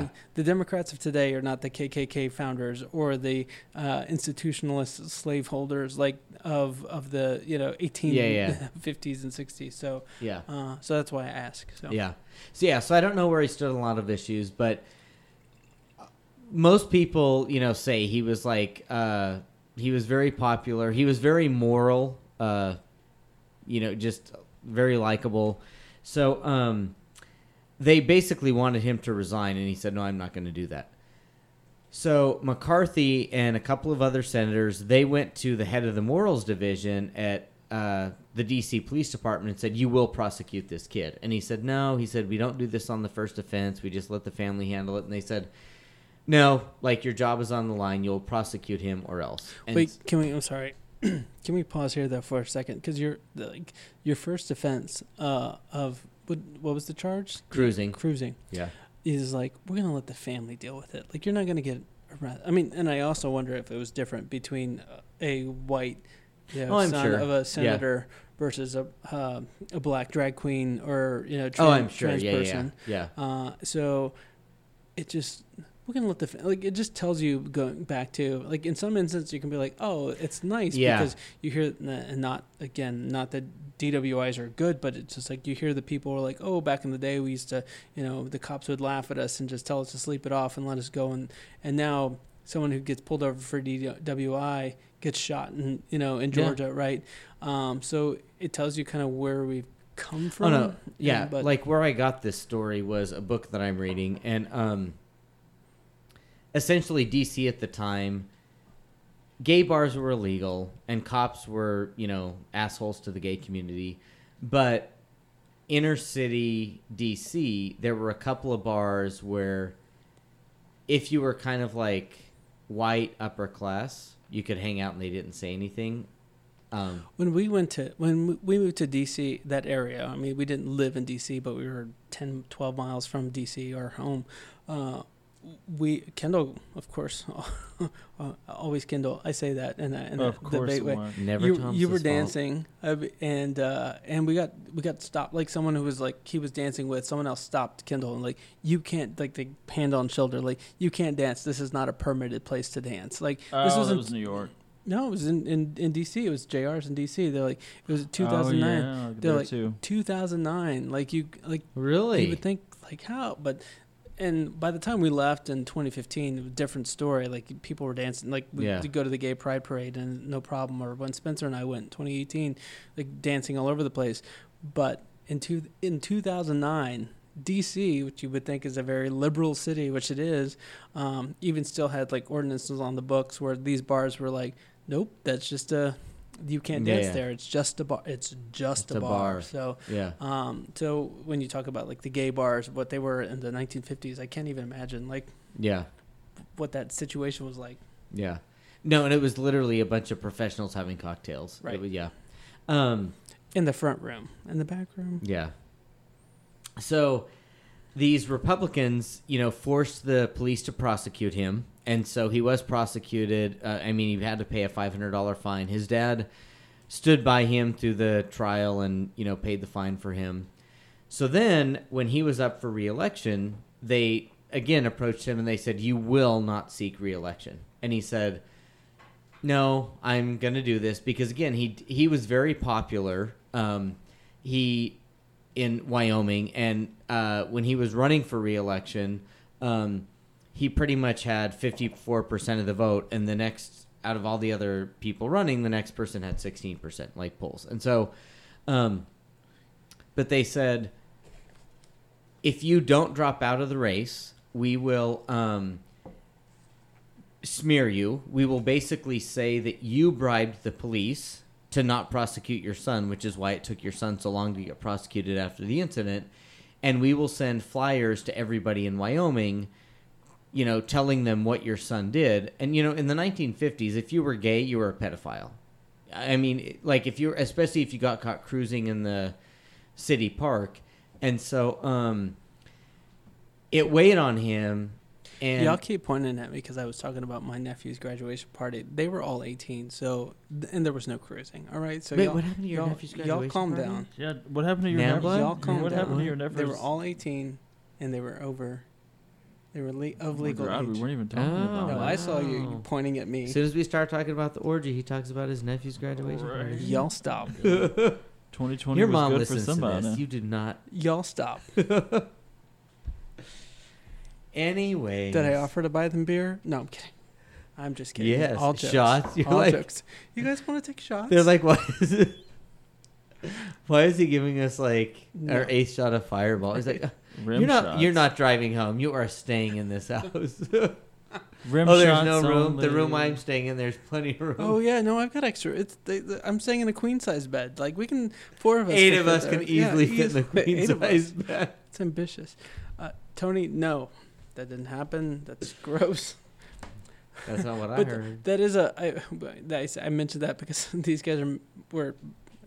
No one on the podcast that's listening to the podcast could see it, but there was a little bit of snicker and pointing as I, as Tony was mentioning that, only because I mentioned I did go to my nephew's graduation party, and I can't believe he's 18. But I was like, oh, these boys are 18. Like that's, yeah, that's. Hot. I mean, Tony, have you ever met a guy and you're like, I can't believe you're 18? No, it was gross. It was kind of like, but they were at the same time they were like they were. It were. was a turn on. No, it wasn't, there it wasn't that. It was just a weird situation because they were they were they were Mm, flexing into it. and being. They were was just flexing in front of you. not in front of me, but they were like, "Oh, uh, we're boys," and I'm like, "Y'all are." It was to me. It was just They like were advertising. it he was like, not in front of me. it was a realization that they were like, these are gonna be like those straight college boys that you're kind of like, oh man, y'all are. One beer away. Which is why you were bringing all those shots. That is not what I was thinking. I'm like, you're gonna be those straight people that we're all the time like, oh, straight people. No offense to the straight people. Not any, not any of the straight people that listen to this podcast. Uh, no, They're all like great. a bro type. Uh, yeah, Your but mom. the, but the bro types that were like, "Oh, you're gonna be one of those bros," and then I was like, "Oh, you're you're old enough to be a bro now." That were like, "Hmm," because before they were just kids. I think that's now that I'm talking through this. And now in three months they're going to be in college and a bro. Yeah. And by three I mean like next month. It's like a month, and then I'm like, "Oh man, you used to be little babies, and now you're a bro." And I'm like, I couldn't. I think that's the thing. It's like I couldn't look at them like that. It was just, it was like, but I'm like, feasibly they could be. I mean, but I'm like, oh, y'all little, they're bros. It's Thomas is like, I was just in college What a waste. A year or two ago, you know? what a waste. Was it a waste? We used to, no, I'm kidding. That did not happen. That's not a thing. No, Mhm. no, Kendall's skeptical. no, no. I 28's as young, as young as I go. So, anyways, Lester Hunt, he um he finally succumbed to the pressure. And actually Eisenhower said, "Look, cuz they were all in on this. He said, "Look, I'll if you don't run for re-election, I will offer you a paid position where you don't have to deal with this uh, you know, potential like baggage with your family, you know, that's going to be put out there." Um so in June of 54, he decided, he announced, he said, I will not run for re-election. Um, a few days later, he uh, went to the Capitol on a Saturday and he had a gun with him. So he was, and it's interesting, he had a bunch of papers in one arm, a gun in the other, and he was, so this is the sen- The senator. sitting senator. yep, sitting senator, yep. And very popular senator. Um, I, I, if he would have run for re-election, I'm pretty sure he would have, uh, or if he would have run, he would have won.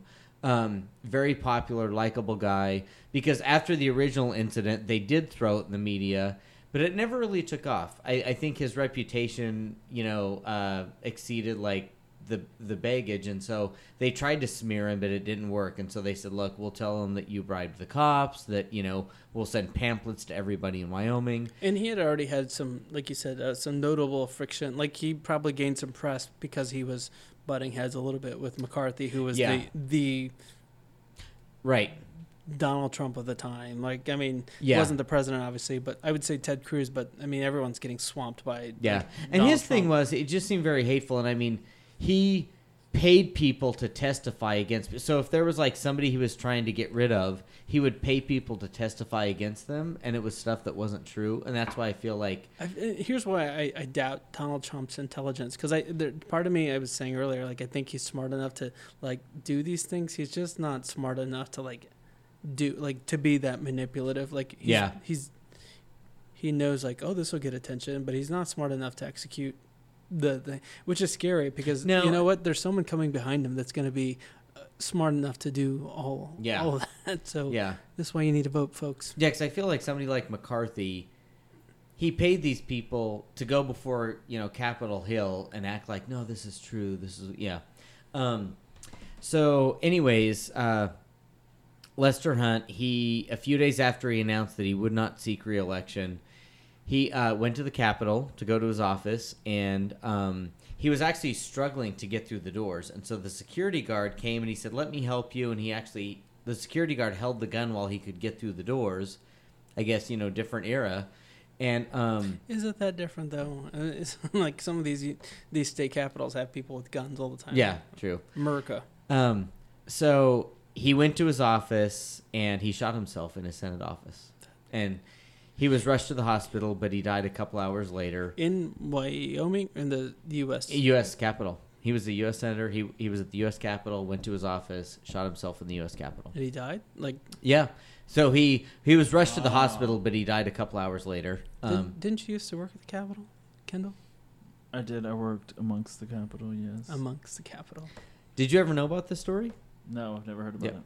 So But I will say, so when I worked at the Capitol, I was a journalist.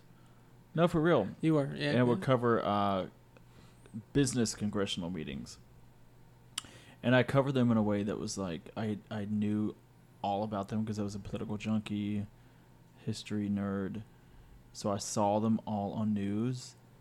And then when you see them in person, there's something very sad about it because they're playing a character that they've Mm. formulated, that they've like made up in their head, whether it be the strong crusading conservative or the bleeding heart, you know, I care for everybody.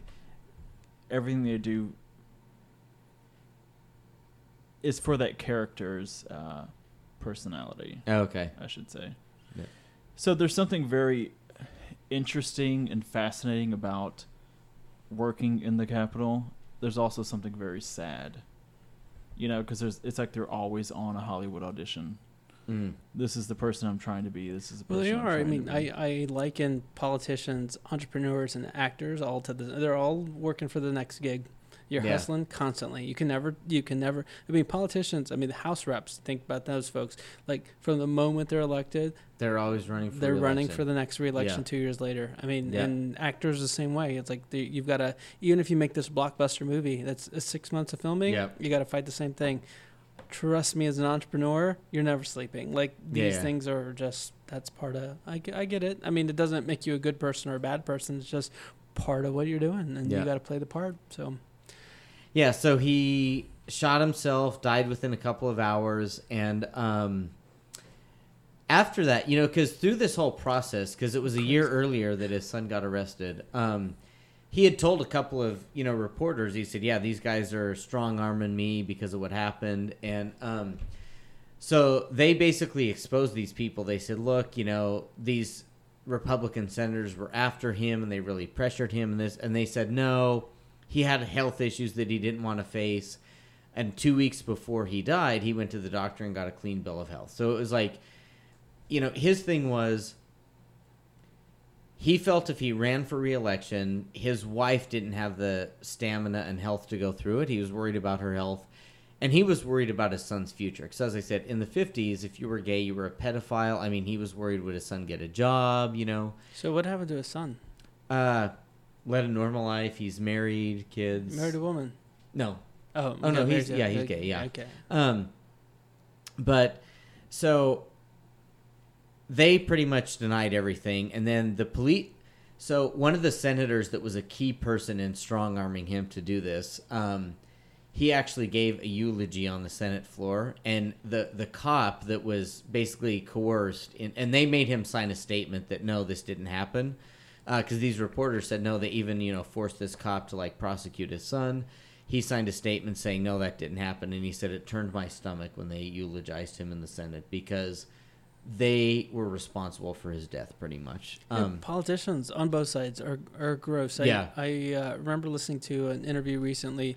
There was a uh, former Secret Service agent who wrote a memoir about serving different presidents, Republican and Democrat. And she was like, I remember Barack Obama, and she wasn't necessarily praising him because she served W and I think H.W. Uh, Clinton uh, as well. So a variety of presidents. But she was like, it was interesting to me because it was the first time I, I covered a president, and she's like, I remember Barack Obama, like he shook hands with someone, took a picture, and then he kind of like had this like heavy presence about him after that. And she was like, Well, what's the matter, Mr. President? And he's like, Yeah, that guy said so many awful things about me, but you know, you take the picture, and, Yeah. and the guy brought his family and everything, and he's just like, That's what you do. That's part of politics, Yeah, right? yeah. So, you- yeah.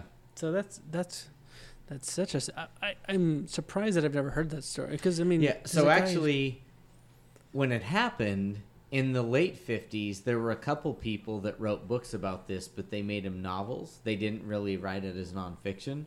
So, and then a University of uh, a University of Wyoming professor wanted to write a research paper on it, and his family threatened to sue because they said, "We want this whole ordeal behind us. Like we just want to move on." Um, so in 2013 there's a guy he's uh, he went to law school he's been involved in wyoming politics forever but he came across this story and had never he had never known it and so in 2013 he wrote a book called dying for joe mccarthy's sins and he was really appalled that this isn't even taught in wyoming state history like they talk about him but they talk about him as, as a great governor a great secretary of state a great senator they don't talk about the fact that he committed suicide. They don't talk about his son being gay, and they don't talk about. And so he wrote a book called um, "Dying for Joe McCarthy's Sins," and to raise awareness of the issue, he actually, when his book was published, in order to kind of like promote it and promote the story, he had this big publicized mock trial where McCarthy and these two senators were tried. You know, um, but it's just great, and that's why I asked Kendall. Who you? I'd never even heard of this story, and like I'm reading this book about um, this guy who was basically as part of the McCarthy era expunged from the government, even though we were trying to beat Russians into space, and he was like this really good astronomer. He was excused from the government because he was gay, and um, Lester Hunt had two lines in that book, and it basically says oh my God, all this was going on with McCarthy, even Senator Hunt, you know, he took his own life because his son was gay and caught cruising. Boom. I'm also surprised that his son hasn't come out and told the story. Yeah. Like, especially now, like in the last 10 years, there Yeah. you have the runway to do that, right? Yeah. And even so, like to speak up against the ills of, you know, the sins of our past, Yeah. to being like, hey, Yeah, and I don't know his son's motivations. Um, so, you know, from what I gathered from a lot of the research I did, one of the reasons this story is kind of lost to history is nobody wanted to talk about it. Yeah. Like, the senators were, they kind of denied it and were like, keep it out of the press. His family was like, we just want to move on. And so they just didn't really want to deal with this. They didn't want, you know, they just wanted to move on and live their life. And so I don't know if that's his son his son's motivation is, I just don't want to deal with this. I just want to like you know I, here's, spend time with my family I can understand. I mean, I get it, right? Yeah. I mean, it's easy for us to be like, you should talk about it, but um, as uh, he's gay, right? I mean, he's an Yeah. out gay person. If it, it'd be different I if he were, you know, straight and or trying married to a woman and trying to live that life, but he's gay. Like again, Yeah. it's not to say anyone has an obligation, but like I've never heard. Yeah, this I. I agree, and it I- may be that he thinks my life is good because I often think kind of the opposite, like with Hillary Clinton, you know, where she has been under so much scrutiny from like I mean, we talk about when she was like first lady of Arkansas, and it's like you look ugly in glasses, get rid of the glasses, or your husband's not going to get reelected. You don't want to take his name, you have to, or he's not going to get elected. Um, and I'm like, why in the hell would you put up with? I mean, yeah, everybody wants to make a difference in the world. Why would you sacrifice that? And like, everybody knows her husband's a cheater, and she's put up with this for like how many years in the public eye, all to make a difference. And I'm like, why would you do that? So maybe he's the opposite, where he's like, I don't want to go through that. I know I could make a difference. I don't know. I don't know anything about. Um, Well, like I tried to make it. Like my dad tried to make a difference, and look what that led to him. Like I don't know, is he is he not cute? Is that why he doesn't want to be out? I don't know. I'm just kidding. Sorry, that's that's petty. Well, yeah, that's my line, Thomas. Thank you, God. That's petty. like, is he cute? Is he? uh, I didn't even Google him. That's a good point. on, I'm like Tony. the king of like, is he cute? And I didn't even Like, Google him. maybe he wasn't cute. I'm gonna That's why Google he's him like, I don't want to be, I don't want to be on the cover of any books. All right. Well, that's a crazy story. I can't believe Isn't it? Yeah. I've never heard. Like none of us have ever heard that. Yeah, I and mean, you would- you've you would done also this just research, think, obviously, like, but a U.S. senator that committed suicide Yeah. in the Capitol, people would know about this, and that's why you know that guy wrote the book. He's like, coming from Wyoming in state history, you learn all about him. You don't learn any of that. that's crazy. You know? Yeah. I don't know. Wow. Kendall, you got another politician up for us to discuss. If you want to talk about Nancy uh, Reagan as a politician, we No, can. She, okay. 'cause she was a puppeteer. Uh, like, I mean, she was keeping her husband weekend She's at old Bernie school. style. So Nancy Reagan was born July 6, 1921. My mom's birthday's July 6, 1958. But anyway, not to make it about Happy me. birthday, Kathy. Uh, and she lived to March 6, 2016. She was born Anne Frances Robbins in New York. But here's the thing about Nancy. She's been lying from the get go. okay. So when she became an actress, she said she was born in 1923. It's not true. She's born in uh, July 6, 1921. Why, she, why two years? Why not go like five years or six years? Well, she grew up in the original big Hollywood system to where they wanted them young. She grew up about. She was born about the same time as Judy, huh? Garland. Yeah, actually, yeah. They never competed for the same roles. Well, because Nancy Reagan was. Mm, you know, it was like, so uh, in 1929, so her parents divorced in 1928. Uh, she never knew much about her dad at all, and she never really wanted to know much about her dad. She, in 1929, moved to Baltimore, uh, where her mom had married Loyal Davis, who was a surgeon, a very conservative surgeon, and they moved to Chicago uh, in 1929. So, for all intents and purposes, old Nancy Boo is a Chicago girl. Mm-hmm. Um, I was I was watching a YouTube video the other day. They're like intents and purposes is not like in literal tense. Is that what you thought? I didn't think of it, but I, you, as you said it, I was like, I was reminded. Like some people think it's intense. Some like, people. Well, and some people think it's intensive purposes, and it's like no purposes. intense and Yeah, purposes. in- intense. Well, some people will always keep us back. intense and purposes. Thank you. So she moved to Chicago as a little girl. She felt like a little um, doctor's daughter. Here's the thing about Nancy, though, is that she always thought so highly of herself. She didn't necessarily have the talent to get her there, but she was like, "I have a mom who's ambitious, and she married a surgeon, You- and you that have- makes me a." So, can we step back as you go? Well, you're going to dive into Nancy, but you have had this long time fascination with the Reagans, both Yeah, I Ronnie, do, and I can explain it. and we've talked about Ronnie, and it's Nancy. So I'm glad you're doing this because I feel like this is, will be therapeutic for you. So maybe you can get over this Reagan fascination. No, Yeah. the Reagans to me are so empty. They're empty vessels. That that it's it. That's why I'm fascinated about them. I don't want to. I'm not It's trying like, to. who are you? Who are you trying to be? Because you didn't convince me. I'm not trying to get too personal, but do they remind you a little bit of like? Because to me, Not my parents. no, I was gonna say your grandparents, like your mom's side of the. It's Mm. very like we're gonna play these Oh, yes, roles. I'm yeah. the I'm the I'm the good supporting wife. I'm the you know the husband who does all the. I'm the proud.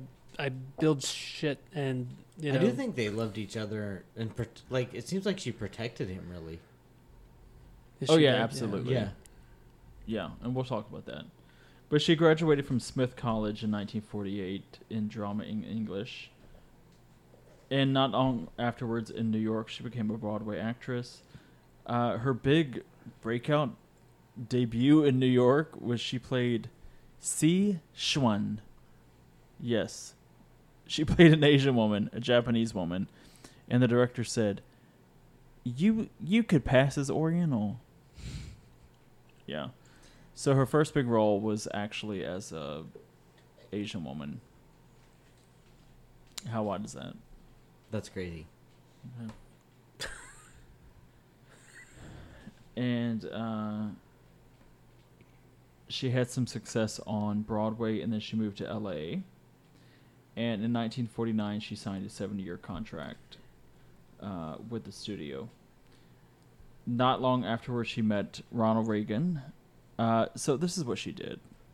So I I read her biography from Kitty Kelley, who's very interesting. Is this the one that didn't paint her in the best light? Yeah, it painted her in accurate light. Okay. This is the one where I and think she brings her receipts, yeah. Barbara Bush, because she and Barbara Bush didn't like each other, and so Barbara Bush is like, she immediately got a copy of the book, but she put like some kind of wrapping around it, so when she was reading it in the White House, people wouldn't know she was reading it. Well, Nancy thought so highly of herself, and she look. Do the math, M A F F. So, Nancy Reagan got pregnant with um, Mm. their first kid together, and she had the kid seven months later. So she lied, and I know this because You I mean read seven months after the marriage? no seven months. Yes, correct. Yeah. Yes, you're right because she had to lie and say that it was, um, you know, it wasn't what it actually was, which she had sex before marriage. So she had sex with Ronald Reagan, got pregnant. They were forced to get married. They got married in someone's living room. Some other actor in Hollywood at the time. Nancy lied to her own daughter because I read her daughter's, Nancy and Ronald's uh, daughter's biography, and she was like, My entire life I was lied to, and my own mom said to me that when you came out of me, you wouldn't let go of my rib. well, anyone that knows anything about biology knows that a baby can't hold on to a rib and not come out of the vagina, Yeah. you know? But the way Patti Davis wrote her biography was like, as an adult, this sounds crazy to me. But as a kid, it was like, oh, look at me. I was, you know, a strong kid, not letting go of that rib. yeah. But when she wrote the book, she was like, it's absurd that she would say that. the book also talks about, or actually, this is a different book, how Anne Frances Robbins, Nancy Davis Reagan, uh, lied about her birth date and when she was actually born. So she came into this world very like Wait, her original name, original name is what? Anne Frances Robbins. How did we get Nancy? Well, Nancy is a nickname of Anne, Oh, and then she Oh, got Nan- ma- she got adopted by Nan- Loyal Davis. Nancy, it's short who for is her dad's second, her mom's second husband. how does that work? White people. White people. That's white math, boo. Nancy is short for Anne. So anyway, she became a, an actress in 1949. She actually signed a seven-year contract uh, with a major studio. She didn't really get much. They were like, uh, "We're paying you, so we might as well put you in some movies." She got in a lot of B movies. Uh, she met Ronald Reagan in 1952, and their story is always shady because she said he was the president of the Screen Screen Actor Guild at the time Mm-hmm. and she came to him and was like someone thinks i'm communist help me she later admitted that she was just trying Hit on him. get with him Mm-hmm. you know she she put her eye Oh, sight she on him, him across and the it was room, it was was like, hmm. dumb boo but he was actually really cute Oh, you He- used he to was have such handsome. a. yeah he was very handsome you, You had so such a. You used to have such a hard on for him. when you say used to what do you mean Do you still do?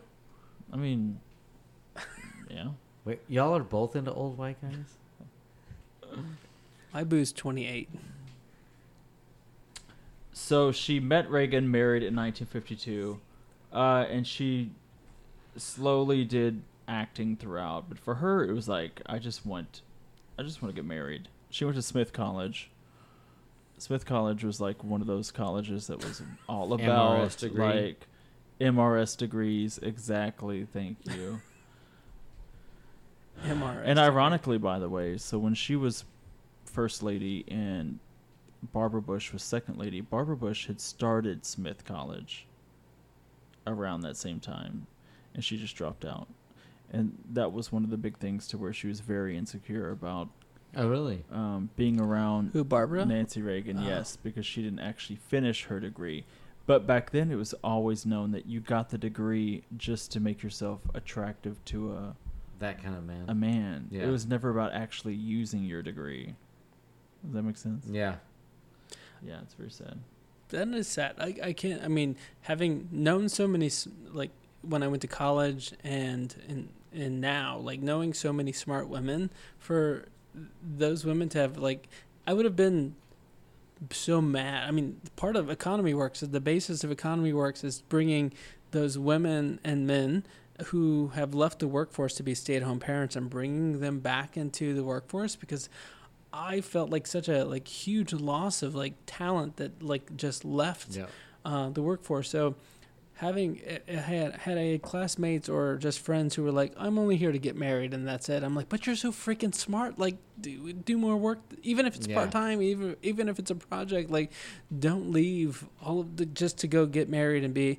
A mom, which is, you know, look, I get my sister's a stay at home mom. I get it's a full time job. I understand it. But um, I also think like there's again the the benefit of a company like economy works is like you can do sort of small projects here and there and bring all your smarts and your talents like don't do that don't sacrifice it just for a man because i feel like there's a lot of there was a lot of that during the No, it's- this When what, Nancy the was 40s?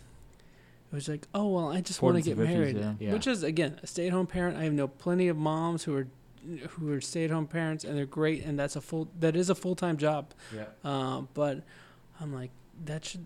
Mm, there's so many smart people out there that that just decide to go like be parents, and I'm like, you have so many good ideas. Like, bring them back Yeah. somehow, Well, kids it can be good. huh? Kids can be okay. Yeah, no, I kids are great. I, I, I again, I'm not trying to minimize parent. I'm not trying to say, but I'm like, there's got to be a way to do both, right? I mean, bring like it doesn't mean because you're a parent you have to just shut down every aspect of your life. I get that those kids can be consuming, but I'm like, find a way back because you have a lot to contribute, not to corporate America, but I'm like to politics, to uh, whatever Nonprofit, yeah. nonprofit. Just like do, please. But someone in. Nancy's time was like, I want to attract a certain level of man, so that means I need to be I need to get a college degree to attract a certain level Yeah, level and of that's the thing, she too. even said herself it was never about the degree.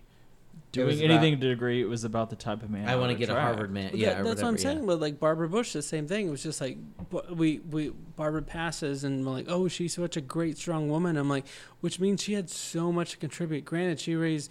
I mean, I will. I will. I can argue the. I I feel like I can distinguish between George H. W. Bush or or George W. Bush being a good person versus being a good president. I don't think he, I think he was a terrible president, but I'm like probably a, a decent human being at the core of it. Um, and so to do that along with all these other kids like that that she raised, I'm like those that's noble, that's good, Yeah. and that that needs to happen. But I'm like there's also like I don't know. I just feel like if your sole purpose was to be like I have to prepare to get married, like I'm like no, don't. Yeah, but in the time, because I mean, it wasn't until the '70s that most of America needed like a two-income household, yeah. And so But even like I said, it's not even a, an income thing. Like I, I know so many smart women who are like, you bring. I mean, again, the basis for economy. You're saying why work through your husband when you're so great as is? or why defer to like I have to get a husband to do that, like so I can have a family. I'm like, and again, Because that's what men have set up for women. I know. I, I just yeah, and I think culturally at the time, which I don't agree, and that's why I feel like even so, I think Hillary probably graduated college what in the '60s. 69. Yeah, and so, you know, sh- even when she graduated from, uh, I think she went to Wellesley. Yeah. Um, you know, I mean, when she gave her graduation speech, and you could tell she was going to do her own thing and whatever, people are like taken aback. I mean, I feel even some women at Wellesley at the time were going just to have it, but they were going to get married and have kids. Yeah, I, just- I know so many yeah. people that I used to work with that I keep trying to bring them back. I'm like, come do a project with Yeah. me. Come do a project with the economy works. They're like, well, I'm, and I get it. Like, they want to be the best. The, the same passion that they brought to their profession, they want to bring to their motherhood and and being a good wife and raising a good family. And I get that. So I'm not trying to minimize any of that. Like I I, I get all that, but I. When I hear a story like, "Well, we're just going to school to get our MRS degree," I'm like, "Oh my gosh!" But you're so don't sell yourself short. And But even that is an advancement. If a woman is just going to college because she wants to graduate with a bachelor's degree to attract a certain type of man, take any advancement you can get. I, I Yeah. know, and we've we've evolved. I mean, we've got we're talking about Megan Rapinoe here, right? Who is you know, who's way beyond that, right? So, and and I'm not saying Megan Rapinoe is better than my friends who went to go be stay-at-home parents. I'm just saying like I'm glad that women have that option now that they didn't have. Like I felt I feel like a Nancy and a Barbara, they felt like that was the only way to advance was just to be yeah. a good wife and a good mom. So, sorry. Well, it was a very feminist way to be uh, That's a to good- act in a that's a very good way to say traditional role. That's a good way to It say was that. was a very gonna feminist yes. way to be a traditional woman. Because in that way, it's almost like I feel like in the 40s, 50s, 60s, 70s,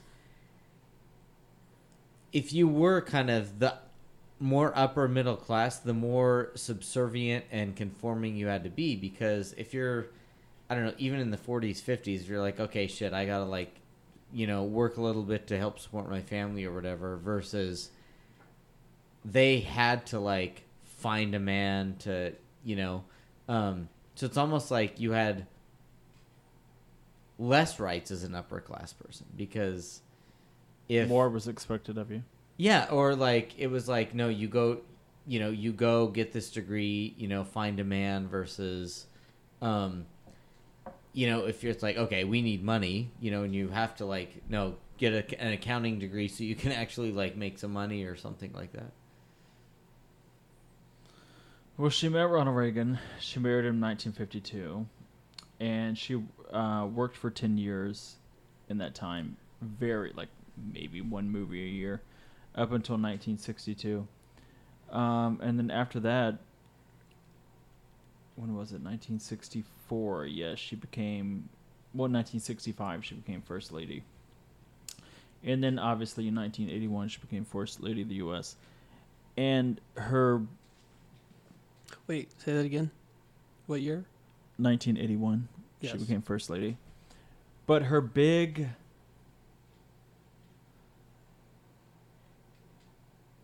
like Melania's is be best. Nancy's big thing was say no to drugs. Yeah. Just say no. Yeah. So the whole reason I'm talking about Nancy Reagan is about her gay views and her. It is always important how the president and first lady interprets, um, interacts with, views gay people, because that gives a huge hint of how the whole world should treat gay people. Yeah, they set a according to tone, the right? president. Yeah. Yes, they They're set a role tone. models, yeah. Yes, exactly. Like wearing masks. So almost immediately, Nancy Reagan starts say no to drugs. Okay, so let's talk about this first of all. The whole drug issue um, is convoluted in so many issues. But if you're a gay person in the 80s, the major issue is AIDS because it's literally a life or death Oh, issue. yeah. So Nancy Reagan at the time in the early 80s goes on this anti-drug rant. It was always a bunch of BS, okay? Because all you have to do is say no. The the just say no campaign. Yeah. Really that's all you have to do. It's it doesn't have a realistic view of how to interact with people that are on drugs and addicted to drugs. So, if someone is a heroin addict crack addict, which was very common at the time, um, you're not going to just say no. Yeah. Damage has already been done. Well, So well, there's okay. no education on what to do with needles. Not to get not to get too much into all of it, but like, why can't an addict just say no? It's a disease. Yeah. It's a disease that's beyond. I'm saying this Just choosing. like for But sake are you of kind like, of, like, I, mean, I, I implying- get why, but Because this is kind of my uh, thought is, are you saying that like she was just like, oh, I'm gonna like be anti-drugs, and so I'm like, just say no versus like, here's some real meat. No, what my the whole reason I pointed it out is her whole thing of just say no was always unrealistic. It just just around the nibbled around the edges of what yeah, was possible yeah, yeah, with saying. Drug policy. So when when she was saying just say no, it was eliminating so many people that were already heroin addicts, crack addicts that were passing the needle around. They were already more likely to spread AIDS in a a way Ah, that was good point, intravenous, obviously. So her drug her the one thing she's known for is her drug policy and it's already detrimental to gay people or not gay people to people in general in terms of uh, the AIDS virus. So at the time when she was first lady, and her whole thing was, her whole kind of shtick was, just say no. What she was doing was spreading AIDS around the country like crazy by having a drug policy which the entire government went by, which only it was abstinence. It's the this equivalent of drugs to abstinence. You know what I mean? Yeah. Which has been very controversial amongst Americans. Of, yeah, because nobody's gonna do it. if Tell you them, don't wear have- a condom, like yeah, If you don't have sex, you won't get AIDS. You won't get pregnant. You won't get herpes. Right. You won't get which nobody's gonna do. these So tell them, which is so if you're gonna inaccurate. do it, which you are, do this and this and this. Yeah. Thank you.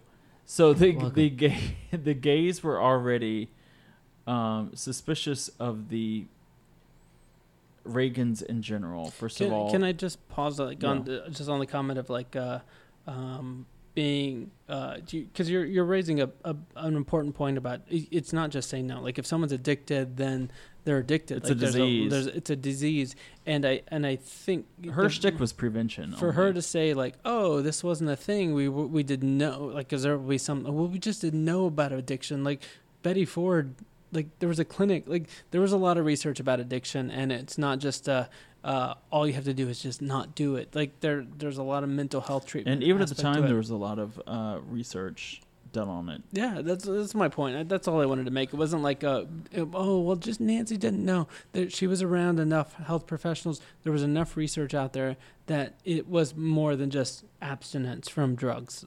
That that's the only point. Because I I feel like there would be some sympathetic f- folks who are like, well, she just didn't know that you know all you, you it was more complicated than just saying no. Well, her thing was just say no. I know. Yeah, you no, won't I have totally a, agree. A drug problem. Yeah. Yeah.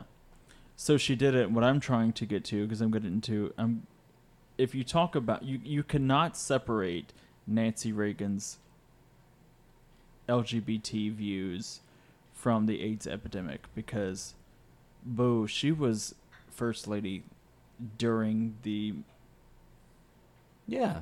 You know The the- entire the pandemic Yeah. against gay people. Yeah. So For the record, it was never a, deemed a pandemic. I think it was only an epidemic. But yes, I, I, I understand that. And the only I note that because we are currently in a pandemic, and like that's it's. we were a pandemic then. I don't think it was officially called that By whom? by the CDC. And which is crazy because now everybody that got AIDS back then died. Here, a lot of people survive, and it's like the whole world is shutting down. Whereas then, President Reagan didn't even acknowledge it. I say that because a lot of folks want to conflate AIDS and coronavirus, and it's like they're two different things. The the incident rate's different, the contraction rate's different, the death rate's different. So, like, Yeah. I, like so, I'm like I'm careful to be like, oh, that we are in a pandemic. That is an epidemic. That's crazy because that was a way more serious disease. It And is, it- but you had to. It, it's contracted differently, right? I mean, it, It is, I yeah. you- Yeah, yeah, could- yeah. I mean, You have to you be, can't, yeah. You can't just get it from touching surfaces, or I mean, we were. You, I mean, Or if you- breathing, yeah. right. I mean, you have to have intercourse, basically, or exchange bodily fluids to Yeah. get AIDS, HIV. Yeah. So, um, that that's why I. I Well, the I sad thing that. about Nancy uh, Reagan during the time was she had so many gay friends. This is a woman that whose career was, Was in Hollywood. Hollywood, yeah. Her florist was gay. Her decorator was gay. Her fashion designers were gay. They were all gay, and she interacted with them in a way, a very condescending sense of, "Don't you want to be next to this?" Sorry. I'm going to inter- interject one more time. There was a lot of interviews I heard during Pride Month where people would ask, and, and it's some of them were recent, some of them were historic, and they're like, "Oh, so and so gay icon. Like, what do you like? You have such a you're a gay icon. Like, what do you think about your gay fans?" They're like, "Oh, well, they taught me to do my hair and my makeup, and I had such great times with them." Which, look, you know, I appreciate you saying Mhm. that about us, but I'd rather you say, and I hope you can say this, and if you can't, then that's fine. Be honest, but we're resilient. We sh- we we live our truth. We stand up against you know all these societal norms that are saying you can't be gay, you could you can't get married, you can't have sex, like all these things that are against us, and yet we live our truth in a very authentic way. Yeah. I'd rather you say that than like we do your makeup well. I mean, that c- reminds me of my girl Brittany, who every year is like, "I had some of the best nights of my life." well, this with year gay she was, people. she was like, "Thank you to everyone at- at the LGBTQ community." Bless it. Bless it. Oh, But anyway, what we're getting to is the people that just are takers of the gay community versus allies or yeah. fighters, and this woman definitely was. Her best Oh. friends were designers and flora, all that kind of stuff. You're saying she was a taker. yeah. Absolutely, yeah. Mhm. Well, she's one of those. Okay, so I remember being when it was I was a flight attendant, so it would have been at least 2006, and reading someone had left a magazine, and I opened it and read it, and it said, it must have been Vogue. It said the number one accessory for a young woman today is a gay best friend. Mm. And then there were a bunch of backlash articles about that, saying that these are actual people. They're not just here to make you look better and make you feel better and make you feel like you're a part, a part of something that will make you look better in the future. Like these are actual human beings. Th- those were the backlash articles. But when I read it in 2006 or 7, I think it was, it was we're still playing that game of we are here to make you look better, to make you feel more feminine, to be your Mm-hmm. you know, hairstylist and whatever. I think Nancy Reagan looked at gay people as that type of, you know, interaction, Yeah. which is very unfortunate. But she, because many of her gay best friends were hairstylists, designers, florists, Yeah. but she thought of herself as like the most important woman in the world. yeah, world. exactly. Which I mean, this first lady, I mean, you hold a title that represents that. I get it. But if you walk into that relationship and AIDS is already happened, once you're in offense, AIDS, AIDS is already on the go. Yeah. You know, it was there from day one when Ronald Reagan took office. Yeah, it was first reported in June 1981, which Yeah, is the six year months in- one, yeah, exactly. so- Yeah.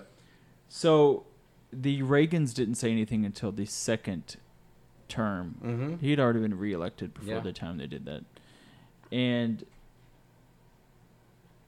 because she has such an important role within the Reagan administration, because people view her as the actual power, people looked at her as in, like, you're not talking about AIDS.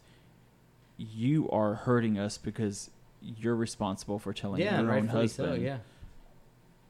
about the disease that is killing us, and she ignored it.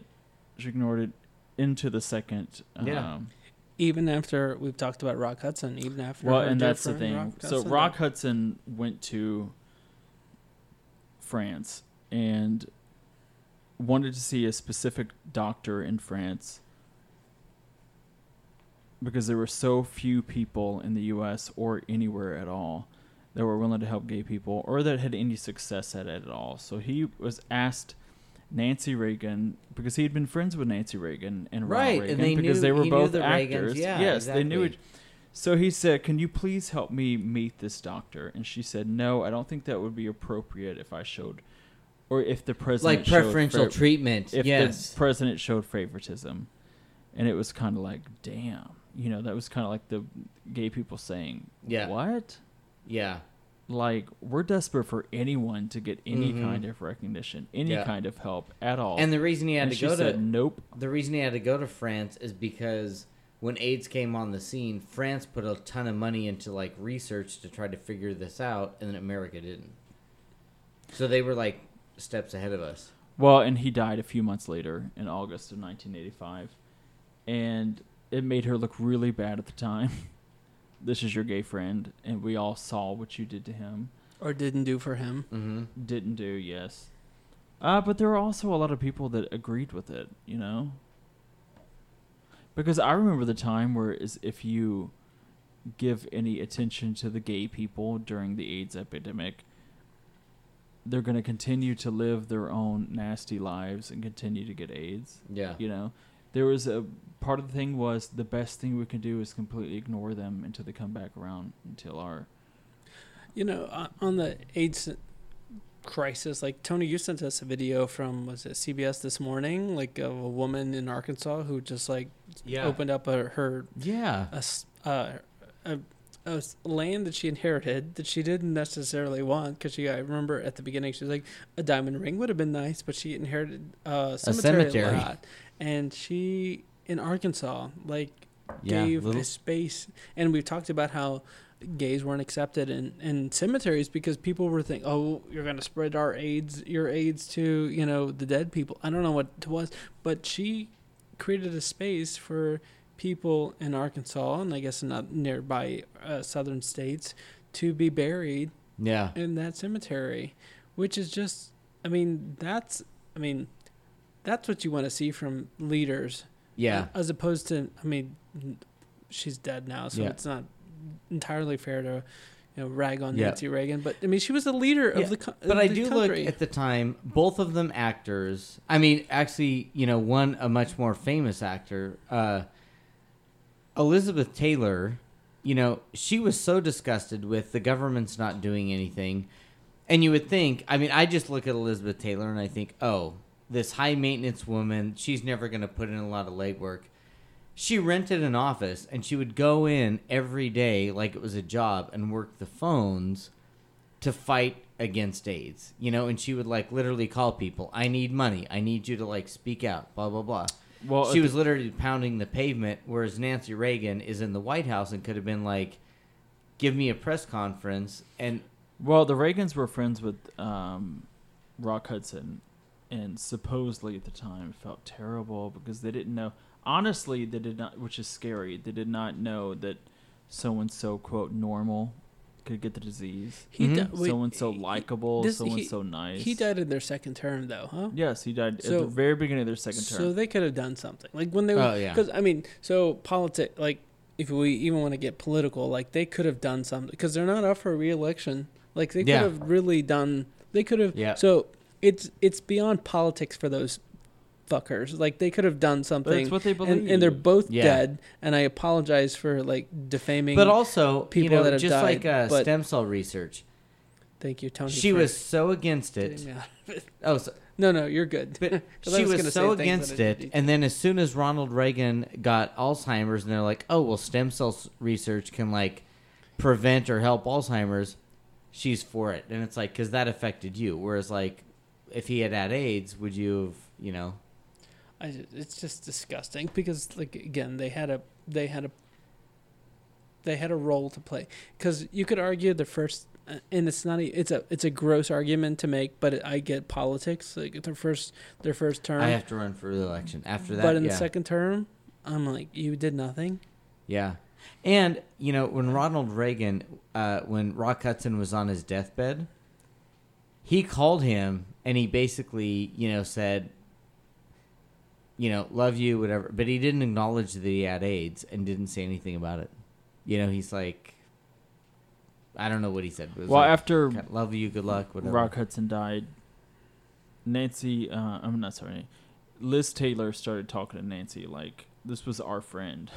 Yeah. like you need to do something. And she specifically went to Nancy because Nancy knew how to humanize people to her husband, because Nancy was always the one in charge in the Reagan Mhm. administration. Um, Liz Taylor, to her credit, was like, "This is our friend. What are you doing? Like, what's going on?" Um, and she urged urged Nancy to convince Ronald Reagan to speak at an AMFAR conference. Yep. AMFAR. Um, I think it was American Medical Research for AIDS. Wait, no, what is it? American? Hold on. AMFAR as in uh, yes yep we got it go ahead he spoke at the AMFAR conference and and what happened there I was trying to get the exact AMFAR quote. Um, but Nancy, or not Nancy, you mean the Foundation for AIDS Research American Foundation for AIDS Research, that's what it is. So Nancy Reagan was talking to Liz Taylor, and Liz Taylor was like, You have to do something. This was our friend. Yeah. Hello, honestly. Um, and she convinced Ronald Reagan to speak at the 1987 AMFAR conference, and that was the first, First time he- true, the first true time he'd actually spoken about AIDS. And he had mentioned the word AIDS publicly. Yeah. And it was a controversial speech because he had talked about some measures that the gays thought were, you know, way out of bounds, and he didn't see eye to eye with the people that he was talking to. But at least he had said the word AIDS. Yeah. while and he showed up at the conference. Yeah. It was on, on, honestly the equivalent of if Donald Trump had waited six years before ever talking about COVID. Ever. That's where we are right now with it. But Nancy Pelosi, I mean, I'm Yeah, Whoa! we're, we're, yeah, we're almost Reagan. close to getting a cure for COVID and still have no cure for for AIDS. actually like i've read some stuff on that and basically a lot of people think you know there was all this like research to like okay get it from a death sentence to like but now H- that it's HIV, like AIDS. yeah Yeah. so now that it's like a chronic issue that you have to main like kind of like if you get diabetes right you have to watch it all the time but it's manageable and you can live a long healthy life if there's a vaccine or a cure one pill or one shot and you're done the drug companies make way less money than if it's a chronic illness that you have to manage the rest of your life. which is what AIDS is now. So And so that's why they say they nobody ever wants to find no a one cure has an AIDS incentive cure an because incentive for AIDS. you're going to buy pills for the rest of your life versus Oh my gosh, that's so sad. I don't even want to talk about that. I mean there's a lot of people there. that say that's why we still have cancer because a disease that's been around for like how many decades and there's no cure. I don't want to like. You can't. I mean, because you're putting poison in your body when you're taking the, all the the disease, uh, the medication to contain HIV/AIDS. Right. Um, but that's not the same intensity that you put into the poison you put into your body when you're trying to overcome cancer. Like I have a friend who's going Right. undergoing breast cancer, and like I look at her. I mean, she's freaking amazing for But the thing is, if doing, they gave her one pill or one shot and she was done in this many decades, because they, could they not have come up with it? I'll, I'll, no, I, I get it. Uh, All I'm saying is like the the shock her body goes through with one treatment of of um, uh, Chemo? chemo versus someone Oh, I know. who takes a, a daily pill, a Truvada or whatever. Yeah. Like that's way different. Oh no, no. I'm I'm just saying like there's no incentive to cure But to cancer your point, or AIDS yeah. because Well, in 2013, Nancy Reagan's daughter, Patti Davis, said, My mom does support same sex marriage, but she doesn't want to be out front and in the line of fire for Oh, what everybody a else. brave first lady, former first lady who has nothing to lose. right. Granted, and it's your daughter saying. your granted, you're opinion. almost hundred years old, so I get it. I get it. Well, so Nancy died in 2016, and then here's the thing, and I remember this hearing at the time. I'm like, "What, Hillary? No, Hill, come on, wow, wow, wow." Hillary Clinton, when Nancy Davis Mm. died, went Yep. on and said, "Well, the most, the number one thing we need to thank Nancy for is sparking this great conversation in the U.S. about HIV/AIDS." Yes, and she got and people were like, "What? She didn't say anything for years and years and years." And Hillary got so much backlash that she had to apologize, Yeah, which is something she did quite often. But at the time, it's like you don't even know one of your predecessors. yeah, Like she said nothing about it. It's like yeah. She denied it until like I'm sure she there was a, a, a point. Look, I'm look. I, I'm not going to defend Hillary Clinton's statement. I'm just sure there was plenty of. I think she was she probably doesn't write her own speeches. Is my point. So I'm like, there's someone who wrote that speech for her, who either one it didn't a fact speech; it was a who- release. who didn't fact check it, or two like at one point Nancy Reagan said something. One statement, but they did not realize like Yeah. she made it in 1991. I think it was- 1985. You know, oh, she's a first lady, you're a first lady. You need to be like, oh my god, she was the most amazing person, blah blah blah. and she didn't know her history. Yeah. exactly, and it's like, and also it's like, how could you not know that history? But Uh, yeah. No, I, I get it. I'm not. I'm not or trying to. you know, f- it's like maybe she was looking at her, you know, brightest, brightest side, and it's like, mm, Uh, look, I have no doubt that I mean Kendall just mentioned there was a statement released by Nancy Reagan.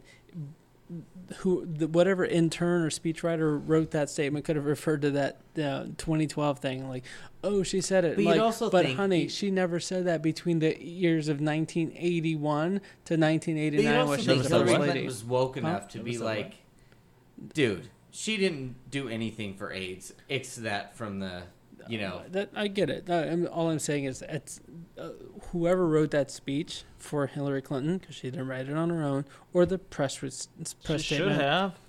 is that they One- they realized that first lady. they ca- they caught a fir- they caught a line from Nancy Reagan at some point, like we need to do something for HIV/AIDS, and maybe she said it in 1989 or 1988 or 1999. or yeah or 2013 yeah, and didn't realize like the context of like yeah even if you said it in 1989 Yeah. on your last day in the office yeah. what Or the- maybe it was like political pandering of like, oh, she was the first lady during the whole AIDS crisis. uh, Yeah. I say that because I feel like Hillary Clinton is smarter than that.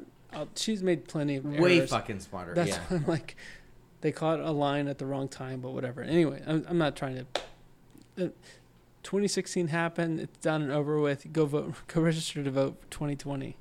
What else you got about Nancy? Anything else? That's it. That's We all. talked about it all. Jury, cured, Nancy Reagan. Okay. All right. Well, that was a fun kiki. Long epic as usual. We had, we talked about politics, we talked about first ladies, we talked about civil rights, policies. feminists, insurance policies, all sorts of things we shouldn't have talked about. But thank you for sticking around and listening to our podcast and kicking with us this week. A special thank you to the guy who keeps our sound in check, Spencer. Woohoo! Uh, I know you all know Spencer, but if you don't, Spencer's part of the podcast, our Spoopy podcast, where he and Chris, his co-host, talk about spoopy things. They talk about urban legends, murder mysteries, true crimes, and just scary things in general. They're part of the Listen Work Next Listen Works network, and you should give them a listen. Uh, don't forget to subscribe so you can hear future episodes of our podcast, Let's Talk About Gay Stuff. You can visit our website at let's talk about gay stuff.com and follow us on Facebook and Instagram at Let's Talk About Gay Stuff. Also, you can follow us on Twitter at Talk Gay Stuff and leave us a review on any of those platforms or on email at let's talk about gay stuff at gmail.com. We'd love to hear what you think. We'd love to get a five star rating from you. Um, and if you want to give us a one star rating or provide And us tell some, us why we'd love yeah, it. Yeah, tell us why. If you want to uh, give us some feedback on our daily post because we're grammatically incorrect or we said something wrong, tell us that too. It happens. I'm sorry. I'm sorry. Um, but hey, we appreciate you listening to us. Uh, and tune in next week where we're going to have another great episode. So, from Let's Talk About Gay Stuff, we're here. Work weird. Get used to it.